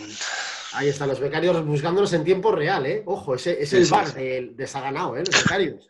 Eh, tenemos que continuar con nuestras, nuestra porrita que empezamos la semana pasada. Entonces, eh, la semana pasada eh, hicimos la del tour. Y por orden, pues esta semana nos toca la. Además, como eh, está- estamos haciendo programa temático de mm, paninis italianos, eh, nos toca porra del Giro. Voy a proceder a abrir mi Excel de la porra. Ir pensando, no sé si lo tenéis ya, si lo habéis pensado durante la semana. Bueno, J seguro que no, porque creo que no se lo habíamos dicho, de hecho. Pero No, pues, Pablo y Beni no sé si le han ido dando una vuelta. Yo personalmente no sé ni quién corre el Giro. Entonces, ¿a qué las prisas? Eh, tiki tiki, vale, ya me, me podéis ir diciendo cuando queráis. Eh, no sé. No vale contador, ¿eh, Beni? Ejemplo, si ves Oye, Morcuera, ¿Hay que dar el podio o solo ganador? ¿Cómo? El podio, Eh, el podio. podium, podium. El podio, guay, madre mía. Hombre, claro, nos ha jodido, nos ha jodido. Madre mía. ¡Steel! Voy a decir, yo venga, voy a decir Miguel Ángel López, Carapaz Uh, y. Buenas, ¿eh? Serio, Sebastián. Y. mm, Y Aru, tercero. Oh, A de Aru cagao. Vale, pues yo voy a decir. Landa va a ganar el Tour este año. Hostia, Landa, El, joder. el Tour, hostia, el Giro. Landa el Giro. No a correr. Sí, sí, Landa gana. Eh, más segundo. Joder. Ojo, eh, ojo, eh. Madre mía. Y no, y no pongo a Mate tercero porque me respeto un poco, pero vamos, podium Creo clarísimo. Podium animó clarísimo. ni, ni Carlos Andrés se animó a tanto, creo, ¿eh? por estos dos españoles. Eh, y Poyacar. Oyacar. En realidad no sé si, los tres, si alguno de los tres lo va a correr, pero tampoco me preocupa. No me preocupa demasiado. Creo que ninguno. Bueno, pues oye, y lo bien que lo pasamos, Claro que sí. Dando espectáculo. ahí está. Yo soy un discípulo de Don Isidro. J y Beni me faltáis. Uf, es que. Eh, es que estoy en contra de que gane Carapaz, ¿sabes? Estoy en una cosa que me. Ah, yo también. Yo también. Prefiero que gane Nibali, ¿sabes? Está Eh, bien, también. Ni- Nibali. Sí, porque no he puesto a Nibali, me cago en la puta. Te, lo- te lo di, pero, pero ¿cómo serás desgraciado? Si te lo dije yo la semana pasada y tú decías Nibali ni para Dios. Bueno, pues Ya. ahora sí. Ah, ¿cómo Ya no se puede venido, cambiar. eh? No se puede cambiar. No, no, no, no, me gusta, me gusta que acepte mis, mis, mis enseñanzas. Nibali, Nibali. eh, Alberto Contador, no. Eh, Alberto Contador Velasco, bueno, en todo caso, primero. Eh, eh, espera, que estoy mirando. Venga, Carapaz, segundo, por joder. Luis Ángel Mate. A ver, va a estar cerca Luis Ángel Mate, pero no tanto. Eh, yo qué sé. Uno de los yates, el que sea. El que vaya. Venga, te, te voy a poner yate, Vale. te voy a dar el genérico. Sí, eso vale. Carapaz, segundo Giulio Chicone y tercero Nibali. Uh, Pero Nibali. Tercero Nibali. Steel. ahí va a andar, ¿eh? un ¿eh? triple como, como Ahí andar, de las danzas, así. De las danzas, de Chicone y de las danzas. Ahora, ahora empezamos a vender humo con Chicón. A mí me gusta mucho. yo creo que ese chaval puede estar ahí. Si es un giro de estos de perfil bajo, no hemos puesto ninguna Benepol, ¿eh? No hemos puesto ninguna Benepol. No he puesto, no, y lo, he- lo he leído que iba, pero es pronto para Yo mí. creo que tampoco. Va a estar de top 10, top 5, pero no sé yo si da para el podio tampoco. Ojalá, ojalá. ¿eh? Bueno, pues está la porra divertida. Yo ya veis que la hago como cuando he, hecho, esta- he echado esta mañana el Euromillones con la misma. 12, 32, 41, 53, 7. Eh, bueno, tenemos que decidir el premio, J, porque hemos dicho que, de hecho, esto lo vamos a abrir también a los oyentes para que ellos también puedan hacer su porra. Te- tenemos que decidir porque, porque yo me he comprometido la semana pasada, me comprometí y lo mantengo a que esta porrita va a tener un premio de verdad, un premio físico, que igual es un bocata de chorizo o, un- o una lata de anchoas, pero va a haber un premio físico para el que se acerque o gane. O, o una gorra de puertas Mavisa. Todo se puede. Ojo, eh, ojo, eh. Unos Eh, 500 de piquillo de lodosa. Ahí está, ahí está. Si no le hubieras dado el, el maillot, digo el maillot, del polo de Ferrari al niño aquel, Al, puto, al niño gordo, al- claro, pero el niño gordo que a día de hoy es un adulto obeso, seguro Unas que está de contentísimo. Correcto, unas anchoas y unos sobaos. Pero solo para gente que se los coma enteros. Eh, Beni? A mí. no para, no para otra gente. Algún día contaremos en antena ese, ese lamentable episodio que me hiciste vivir en Santander. Sí, hubo, hubo, hubo Qué- tensión. Qué lástima, qué lástima. Eh, pues nada, eso, que queda pendiente, eh, definir el, el regalo y Un abrir esto, evidentemente, poner, poner el, un link para que os podáis apuntar también los que queráis uniros a la porra de esta ganado. Eh, pero nada, la semana que viene ya haremos la de la vuelta y con esas tres en principio, porque ya Navarra. A los, a los ladrillos no vamos a llegar, pero, pero por lo menos las grandes las vamos a hacer. Una espada toledana. ¡Steel!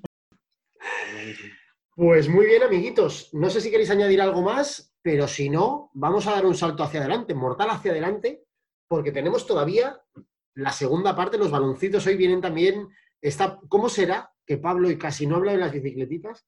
Pablo, que ya sabéis que es un parlanchín incansable, que no deja de hablar nunca.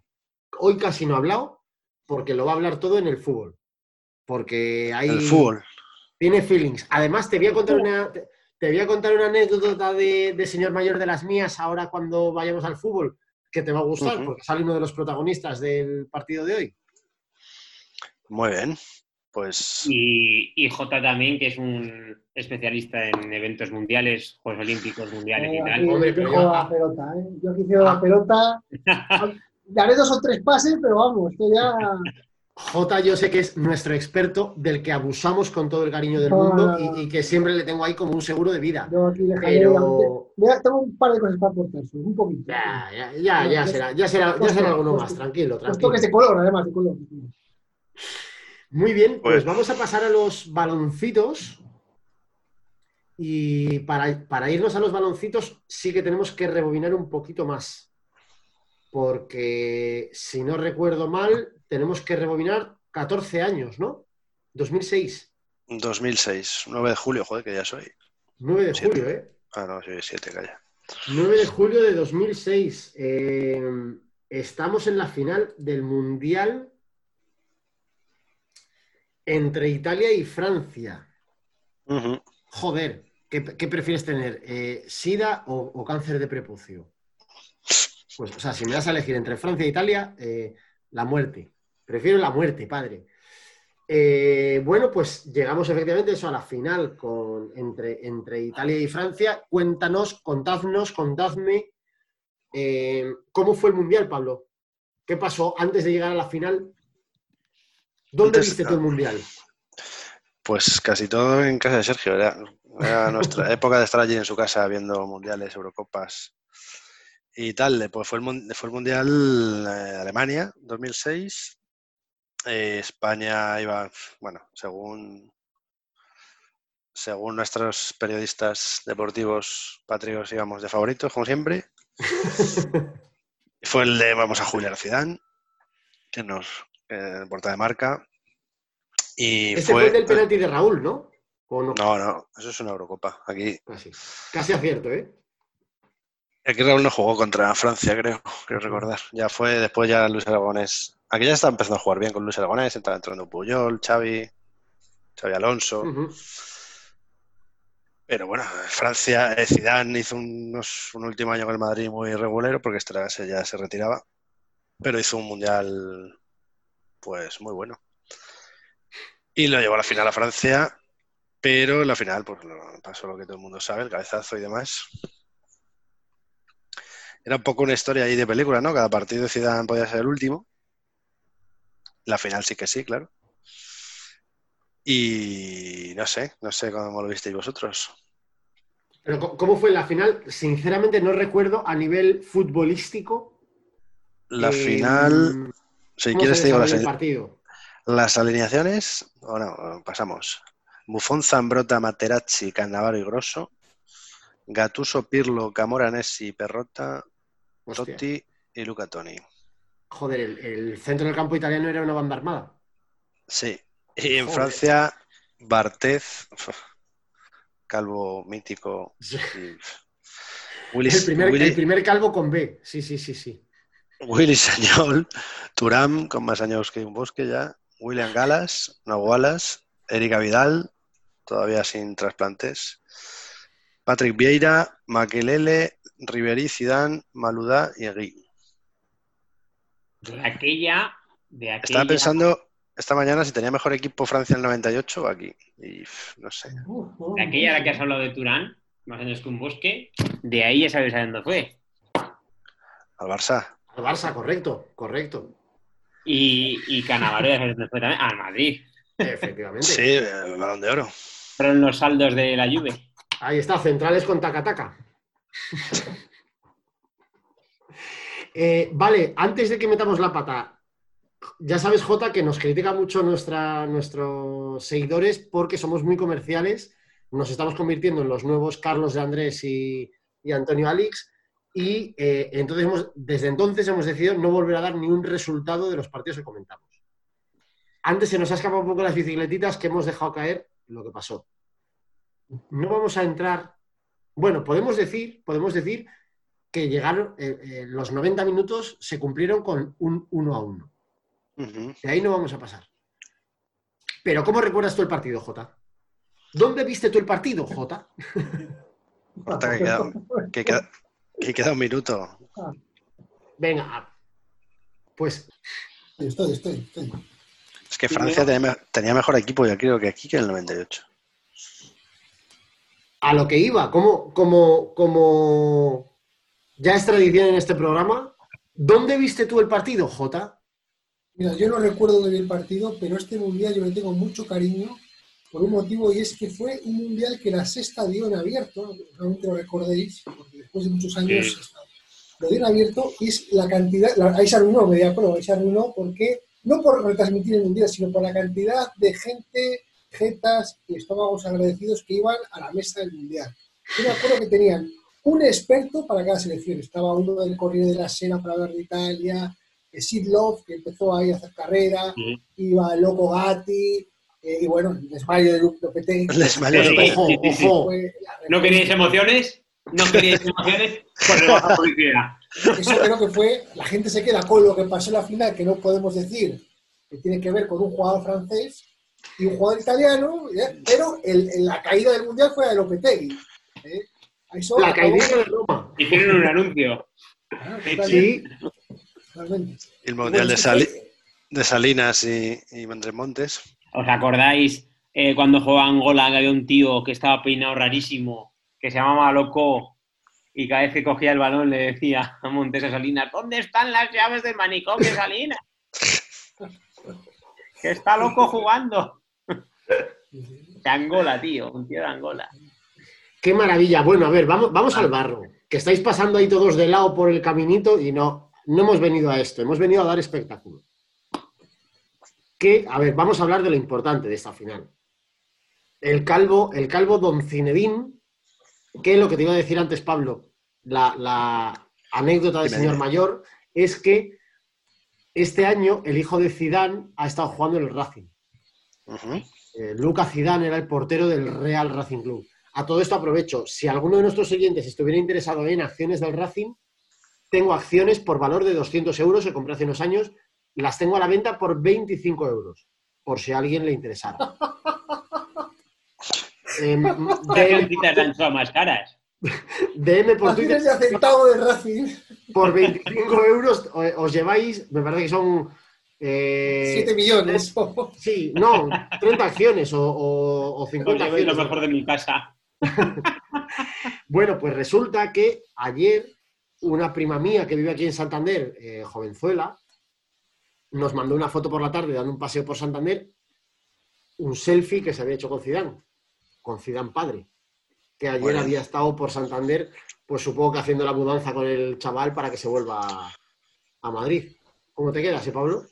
De vez en cuando viene a Toledo a comer, la han visto varias veces, y ¿Ah, a, sí? ver, entra- a ver entrenamientos del Toledo porque creo que tiene ahí algún tipo de medio filial y tal.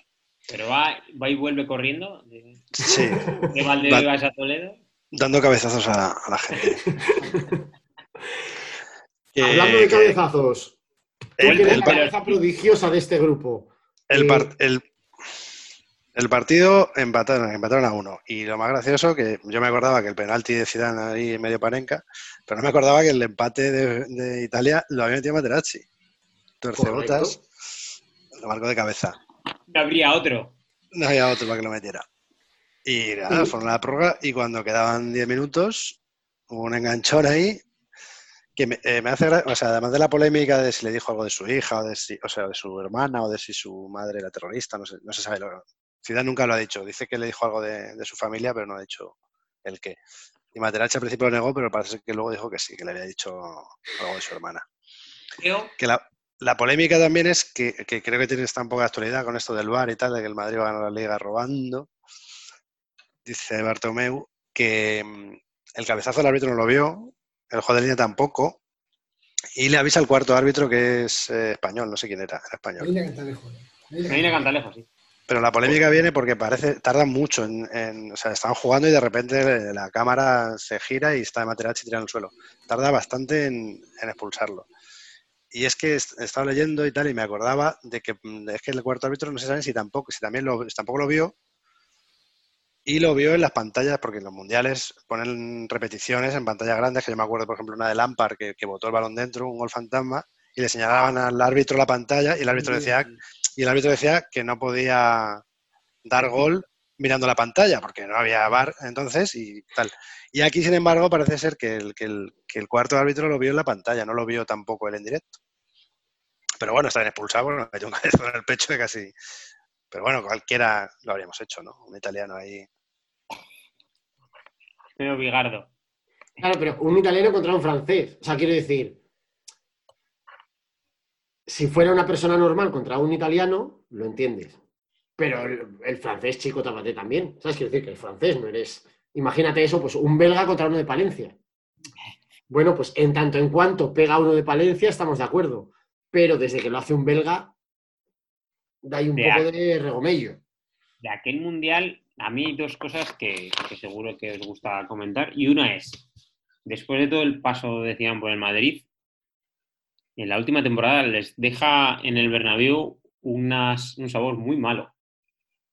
Le pitan y todo. Bueno, Sí, lo sí. recuerdo muchas veces en ruedas de prensa, ¿eh? Cuando le pitan en el Bernabéu a algún jugador importante del Madrid, y se me han pitado hasta a mí.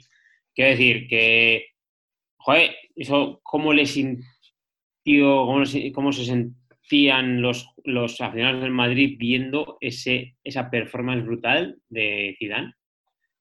Es una pregunta a Brace. Y una pregunta, y una pregunta a, a Chon, porque sé que es amante de los mundiales y tal, de los míticos de los mundiales, como puede ser Brasil o como puede ser Alemania, como puede ser Italia, si él de principio creía que era un mundial para Brasil o Alemania.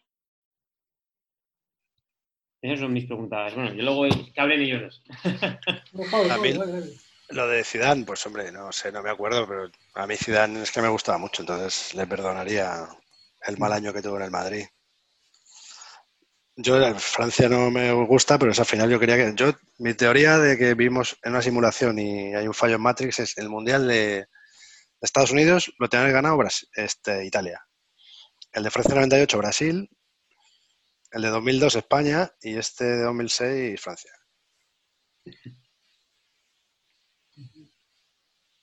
Yo creo que lo que preguntabas, para mí sí. Para mí es favorito Alemania, para mí. O en casa, etcétera. Y de yo vamos, yo Zidane siempre me ha sorprendido lo, lo que está como jugador. Yo te lo pongo muy arriba. Yo de los que he visto, de los mejores con diferencia. Yo te lo, para mí, mejor, yo de los que he visto, yo estoy bastante mal con vosotros, aunque no sé si lo parece, ¿no? eh, y el mejor que he visto es Diego, con diferencia abismal, por lo que hizo sobre todo en el 86 pero Zidane eh, también lo que hizo con Francia, salió campeón en el 98 y también de la misma manera que Maradona casi de el 90 volvió a llevar a Argentina a la final, lleva a Francia en 2006 Zidane, casi retirándose. No, es el solo. Y que de esa manera casi prácticamente el solo. Para mí Zidane como jugador está, lo pongo muy arriba, muy arriba. Porque al final estos jugadores de hoy en día, con todo cariño lo que meter, son para gente que tenga Instagram, eh, TikTok y todo eso. a mí no me llama, a mí no me llama la atención. Me parece que juega en un contexto muy favorable. Eh, y en relación a eso, eh, ¿cómo entra un ciudadano a un, vestuario? Yo puedo eh, pensar, pues bueno, tiene flor tiene tal, pero no es que tenga flor. A ver, por ejemplo, la primera Copa Europa que gana son unos rivales un poco inferiores, tal, pero luego te, gana tras dos, que gana una liga. ¿Cómo entra un tío como ciudadano a un vestuario? Pues que no le puede toser no le puede toser yo creo que ni Cristiano Ronaldo. Yo creo, ¿eh? Luego el vestuario Dios sabe lo que, lo que ocurre. Pero, ¿qué le dice Cristiano Ronaldo a Zidane? ¿Qué le enseña de la vida de un futbolista? No, Benítez, ¿eh? Benítez le dijo a Modric que no la diera con el exterior, ¿no? Pues fíjate. ¿Y Zidane qué le dice? Pues haz lo que te salga del pie. Pues la mayoría habrán sido, pues, bueno, no sé, evidentemente no todos aficionados del Madrid, pero habrían, ah, le habrán visto jugar y... Claro, exactamente, exactamente. Tú a Zidane no escuchas, digo, ¿eh? Yo pienso. Tú a Zidane no escuchas. Luego, igual, al cabo de la temporada dices, vaya mamarracho, ¿no? Igual. Pero tampoco creo que pondrá sus huevos encima de la mesa, pero tampoco se da mucho a hablar. En cambio, luego tenemos, como bien lo bautizó J. Derribos Benítez, que será más de hablar que de imponer hablando y Zidane tiene otros atributos a lo largo de su carrera deportiva para imponer. A Benítez le pasa un poco como a Mourinho y a Zidane le puede pasar, digamos, como a Guardiola, que son entrenadores que Guardiola en el fútbol, pues, ¿quién ha jugado mejor que él? Pues poca gente. Entonces entraba a un vestuario y dice, este tío sabe porque tiene el fútbol en la cabeza. Y Zidane también tiene el fútbol en la cabeza. Entonces vamos a escucharle. Luego, más allá de las decisiones como entrenador, que tienen todos ataques de entrenador a todas horas. Pero en un vestuario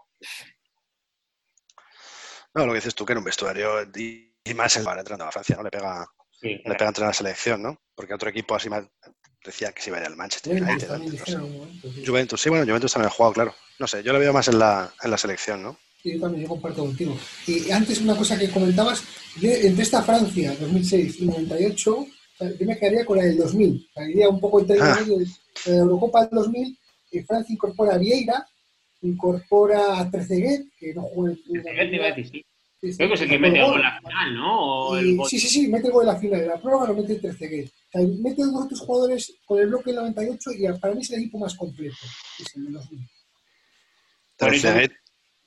De hecho, muchas veces, alguna vez lo he contado con Brace, igual, él no se acuerda tanto, pero yo sí que me acuerdo, porque el shock que perdió el primer partido en el 2002 venía de que había ganado el, había ganado el Mundial 98, había ganado muy sobrado también la Eurocopa del 2000 y de repente te pierde, creo que contra Senegal, el primer partido, de, el primer partido de, de, la Copa del Mundo del 2002. Entonces, para nosotros estábamos viendo, yo me acuerdo que estaba viendo con gente de mi clase, teníamos 16 años, fue un poco shock porque maximísima favorita Francia para el 2002 en aquel momento. Sí, sí, tenía jugadorazos.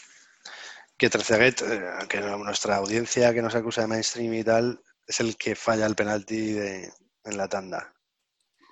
Ah. Muy querido por el Barça siempre. Muy... Sí, a mí me, a mí me, parece. Estaría otro, en esa época. Sí, sí, estuvo así toda su vida. Otro que no llega evidentemente al nivel de Zidane, pero como decía antes John, pero también yo creo que un delantero infravalorado. Sí, sí, sí, sí. Tenía mucha clase. Muy bien. Eh, no sé si queréis añadir algo más Ahí Vamos a hablar España. Vamos a hablar un poco de España también.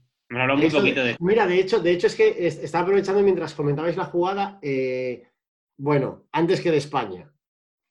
Vamos a hablar de lo importante. Yo hace ya muchos años que ya no solo los eventos deportivos, sino los eventos en general, los evalúo eh, solo por un parámetro. La mascota que se cree para ese.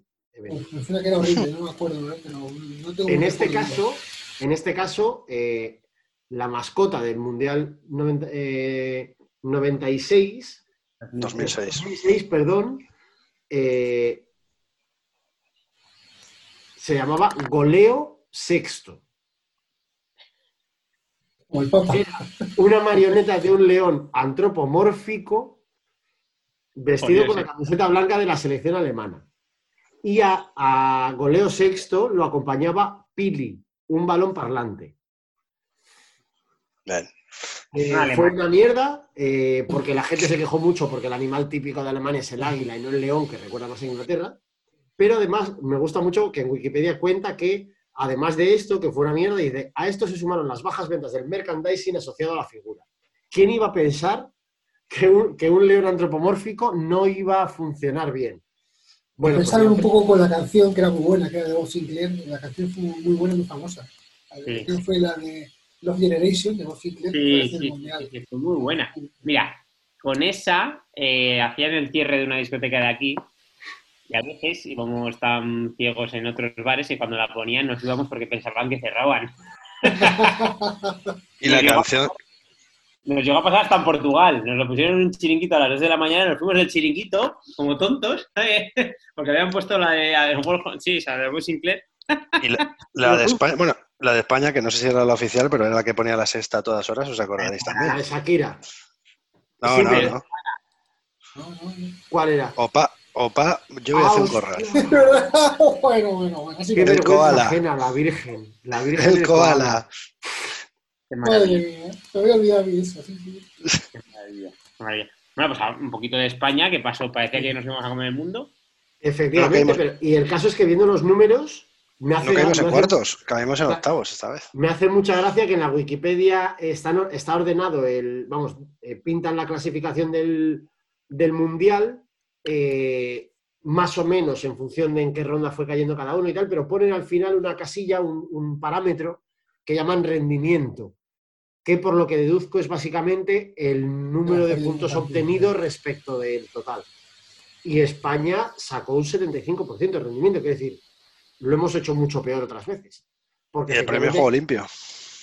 Ahí está Limpiuco. La primera ronda, si no recuerdo mal, ganamos los tres del tirón. Y en octavos, corregidme si me equivoco, era octavos, cuar- octavos, sí.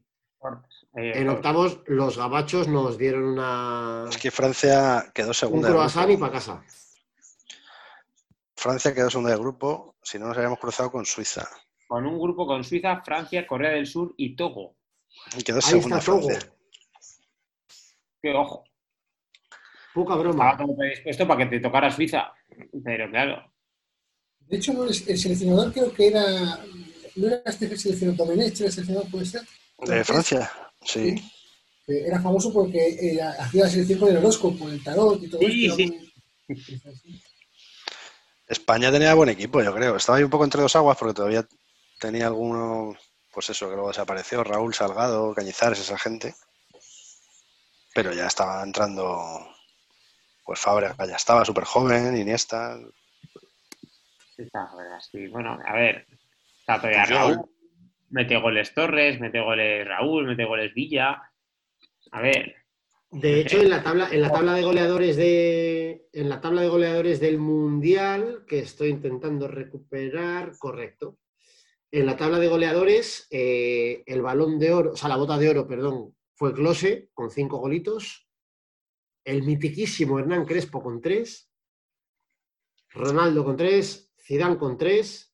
Villa con tres. Fernando Torres con tres. O sea que estuvieron en números de, bueno, pues los segundos máximos goleadores de- del Mundial. Casi, casi, casi gana eh, el Mundial Sí. de España. está ganado. Está- Vamos a está jubilar a Zidane. El mayor bochorno es lo que dice Bridge. El mayor bochorno es la portada de marca hablando, hoy que hemos hablado otra vez de vendidas de humo, porque Alonso vuelve a la Fórmula 1, Lo hemos comentado antes.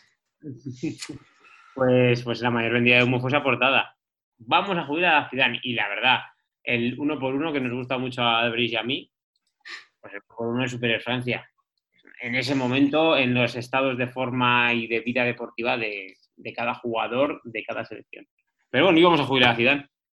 Ahí está. Hemos dicho antes, Benny, que es que no te habíamos quitado todavía la camisa de fuerza cuando lo comentamos.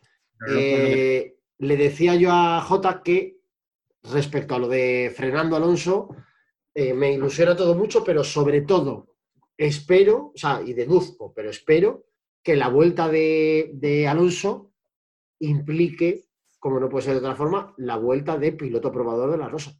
Bueno, y de Serrano, que es al que más le gusta a Chon, a Jota. Hombre, hombre, Gonzalo Serrano. Tiene que volver Serrano. Sin duda, sin duda. Sido lo mejor que le ha pasado a los comentaristas españoles. Enganchado. Tiene que volver, se ha Sin enganchado. ninguna duda, se han enganchado los palos que a, a todo, a todo el mundo, a todo el. A no me gustaba nada, era terrible. Era- eh, hubo, un tiempo, hubo un tiempo que en Twitter comentábamos muy fuerte a Fórmula 1. Sí, claro, muchas claro. risas.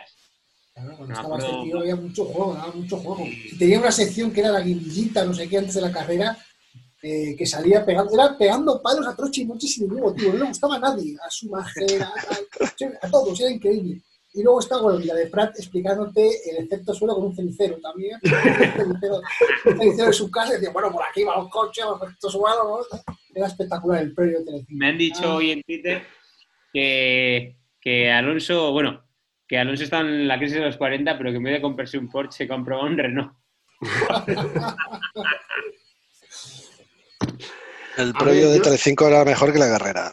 Totalmente, era mucho Me flipaba, Sí. me flipaba ver todos los. cómo explicaban cosas que no entendía nadie de física y tal. Muy bien. Sí, era un poco flipadilla, llegaba a un punto que era ya como un poco. Te estás viniendo muy arriba, pero sí que efectivamente molaba. Yo os digo que si esto La sirve. mayor operación de marketing guion medida de humo de la historia del deporte español con muchísima diferencia. A, a eso mismo iba yo, hermano. Si la vuelta de Alonso sirve para que Mr. Proper vuelva a llenarnos la casa de humo cada puta semana, yo estoy dentrísimo. Yo, o sea, es- es- esa- esas tormentas de humo es algo que me vuelve loco. que cuando, cuando el Renault no iba ni para atrás, bueno, el día de la conga en Singapur, cuando gana, cuando se, se, se la pega Sí, en el eso Piqué. para que Sí, sí, es que ese día se tiró una temporada entera, que es la primera carrera que gana con Renault después de volver. Se tiró una temporada entera vendiendo humo con Renault, que no sé qué, y tienen que estampar a un tío para que salga el salga el safety car para que gane el tío este. Bueno, es que Además, es de- Lo curioso es que luego terminó ganando carreras sí, legalmente. ganó ese otra, ganó otra, ganó. ganó la sí, última. sí, sí, sí, correcto, efectivamente. A final de temporada ganó. Luego por coche ganó. Pero es que esa carrera fue. Digo, se han tirado todo el puto año vendiendo humo para que tengan que estampar al tío este contra el muro para que gane una carrera. Todo lo que sea vendidas de humo sin motivo ninguno, cuanto más descaradas, en este programa siempre lo apoyaremos. La- y la mayor vendida de humo, o hablamos otra vez de marca, cuando iba a tirar dos o tres años fichando por Ferrari y decían, esto acerca a Alonso a Ferrari, cualquier cosa. O sea, se pone el sol, esto acerca a Alonso a Ferrari, chavales. Esto es que está hechísimo. O Se ha muerto mi abuela. Esto acerca claramente a Fernando a Ferrari. o- o como cuando hacía un sol de 40 grados, veía media nube y decía, a ver si va a llover mañana en la carrera. Siempre quería que lloviera. Dicen, Sí, "Son sí, en las, en carreras todas". conectaba, en las carreras conectaba con el tronco que estaba mirándoles el ordenador la lluvia. Eh, José Manuel, eh, parece que se acercan nubes. ¿Es verdad que va a llover? Eh, no, no, no. hay- hace un calor de la hostia y no hay una puta nube, pero él lo intentaba, él lo intentaba. Ahora la nueva etapa hará como Alsina con borrascas. ¿Estás borrascas? ¿Dónde está? Ahí está, ahí está. Tal cual, tal cual. Pues muy bien, amiguitos. Eh, no sé si queréis añadir algo más a la parte de los baloncitos, pero No, si el no, me- alegato cidanesco me ha gustado mucho. Eso, alegato, alegato, sí, sí, improvisado totalmente. Me lo ha hecho uno de Osasuna y uno del Barça, ¿eh? que no vas a...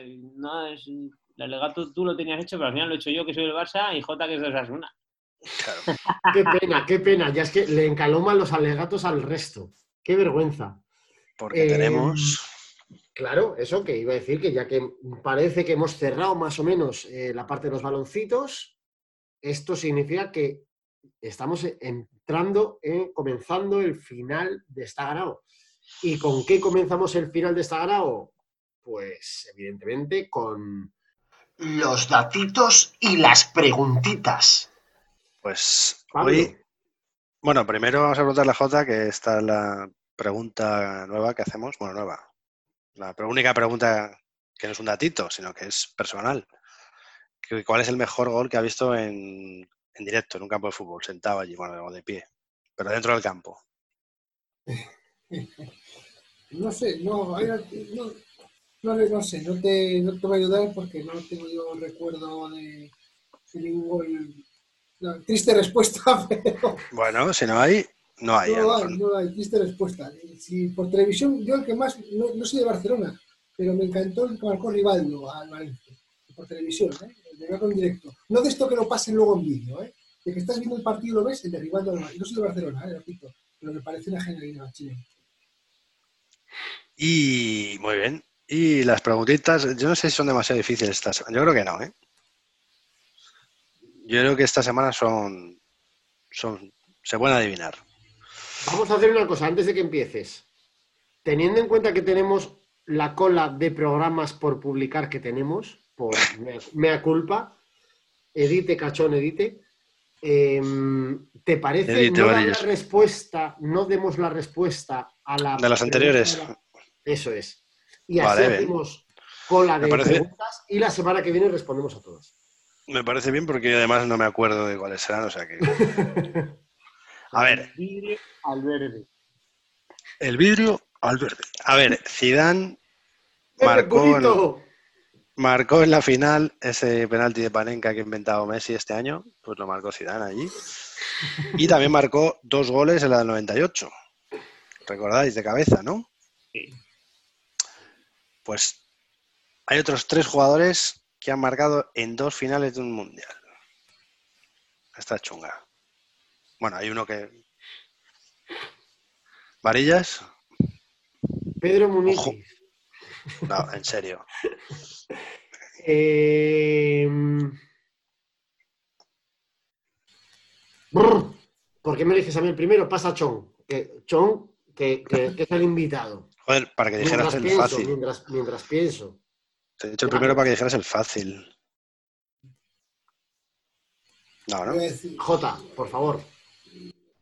Voy a decir dos goleadores, a ver si alguno es Ronaldo y Close. Ronaldo Nazario y Close, voy a decir. Y ya no, no me meto, pues será alguien tipo Pelé, igual, no lo sé. Pelé sí, Pelé era el fácil, pero Klose y Ronaldo no. Nada, vaya. Berito, Iba a decir Maradona, pero como no lo ha dicho Chon, seguro que no. porque- No, no, no. No, no, la, la del 90 no marcó. no. Eh, Entonces, si Pelé es uno, el otro. Nada, los otros son muy difíciles. Ah, son dos más. Sí, Son dos más. A un alemán, cabrón. ahí, ahí, ahí, ahí, ahí, ahí, ahí. Italiano en los, años 30, ¿no? Ole. Y algún italiano de los 30. No, no sé, es que yo sé que en los 30 jugó Italia con varias finales, no sé. dos. Pues no, son Pelé, Zidane. Ba- Zidane, que hemos dicho, Pelé, Babá, que es otro brasileño, Ah, y Paul, Paul Breitner. va. Ah, Breitner, sí, Breitner. Mi padre te hubiera sacado el de Baba, mira, porque sabe, sabía la alineación de Brasil de aquella época de memoria. Los padres lo saben, esas cosas. Ah, Como, los lagos de América. Este El, max- el máximo goleador de los mundiales, ya lo sabéis, ¿no? Que es Klose. Pero ¿quién es el que más partidos ha jugado en un mundial? Más partidos. Había un portero por ahí. Eh, sí. Te voy a responder con una pregunta, Pablo. Porque como no me la sé, ¿Esto le importa a alguien? ¿Qué pregunta? Dime. ¿quién es el jugador que más goles ha metido en un partido de un mundial? Yo sí que lo sé. Salenko. Salenko, Correcto.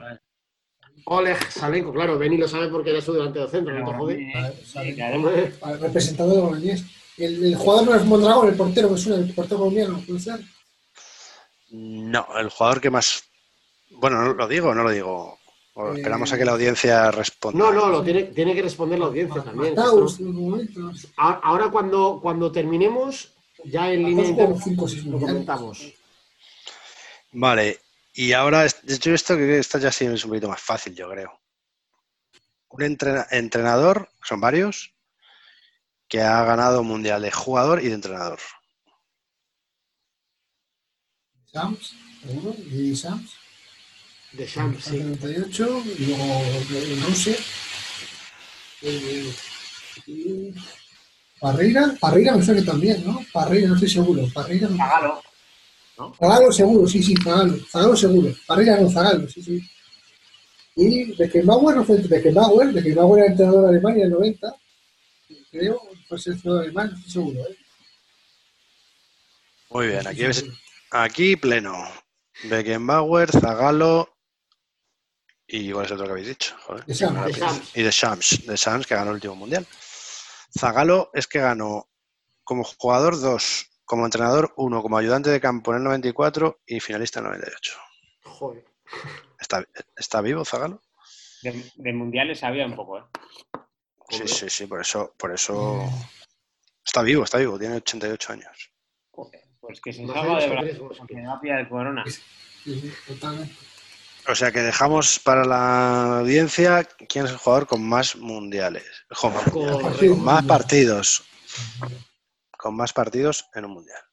Correcto. A ver, de aquí a la semana que viene, a ver qué nos cuentan nuestros queridísimos oyentes. Roberto Martínez diría a Iker Casillas. Iker Casillas es el que más tiene la Champions, ¿no? Creo. Le pasó a Xavi cuando se fue Xavi del Barça. Iban empates prácticamente. Y como fue Xavi del Barça. Creo, eh, te hablo de memoria. B365. Pues esto está prácticamente empezando a terminarse. Es un drama porque se termina. Está ganado esta semana, pero también es una maravilla porque a partir de ahora ya es la cuenta atrás para el próximo. Eh, nada, pues otra semana más, queridos amigos eh, de la microonda. Muchas gracias por estar ahí, por escucharnos, por hacernos caso, por hablarnos eh, por, las, por las ondas y dar trabajo a nuestros becarios. Por supuestísimo, J, otra vez más, mil millones de gracias por venirte a echar un rato. Qué Gracias a maravilla escucharte, tío, y, y tener este pozo de sabiduría que compensa un poco a los tres monos con pistolas que estamos aquí, pues. Nada, a vosotros que os escucho, os- fuerza. no me acuerdo el gol que vi en directo, pero sí me acuerdo que os escucho planchando. Yo cuando estoy planchando pongo a... Pues si aliviamos, esos, si aliviamos esos momentos de dolor íntimo, eso es suficiente recompensa para nosotros. Sí, sí.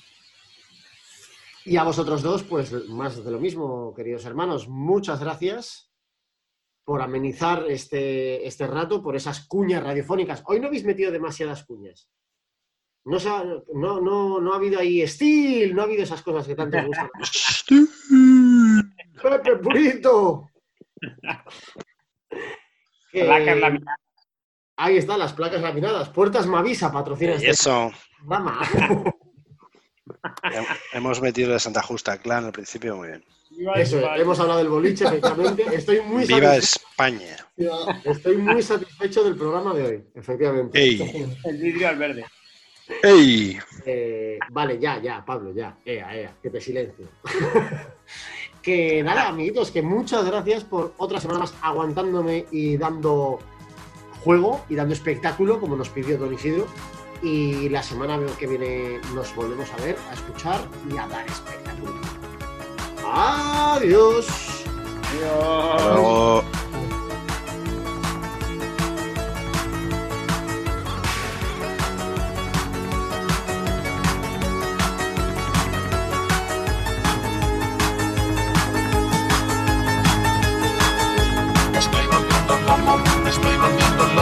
Estoy volviendo.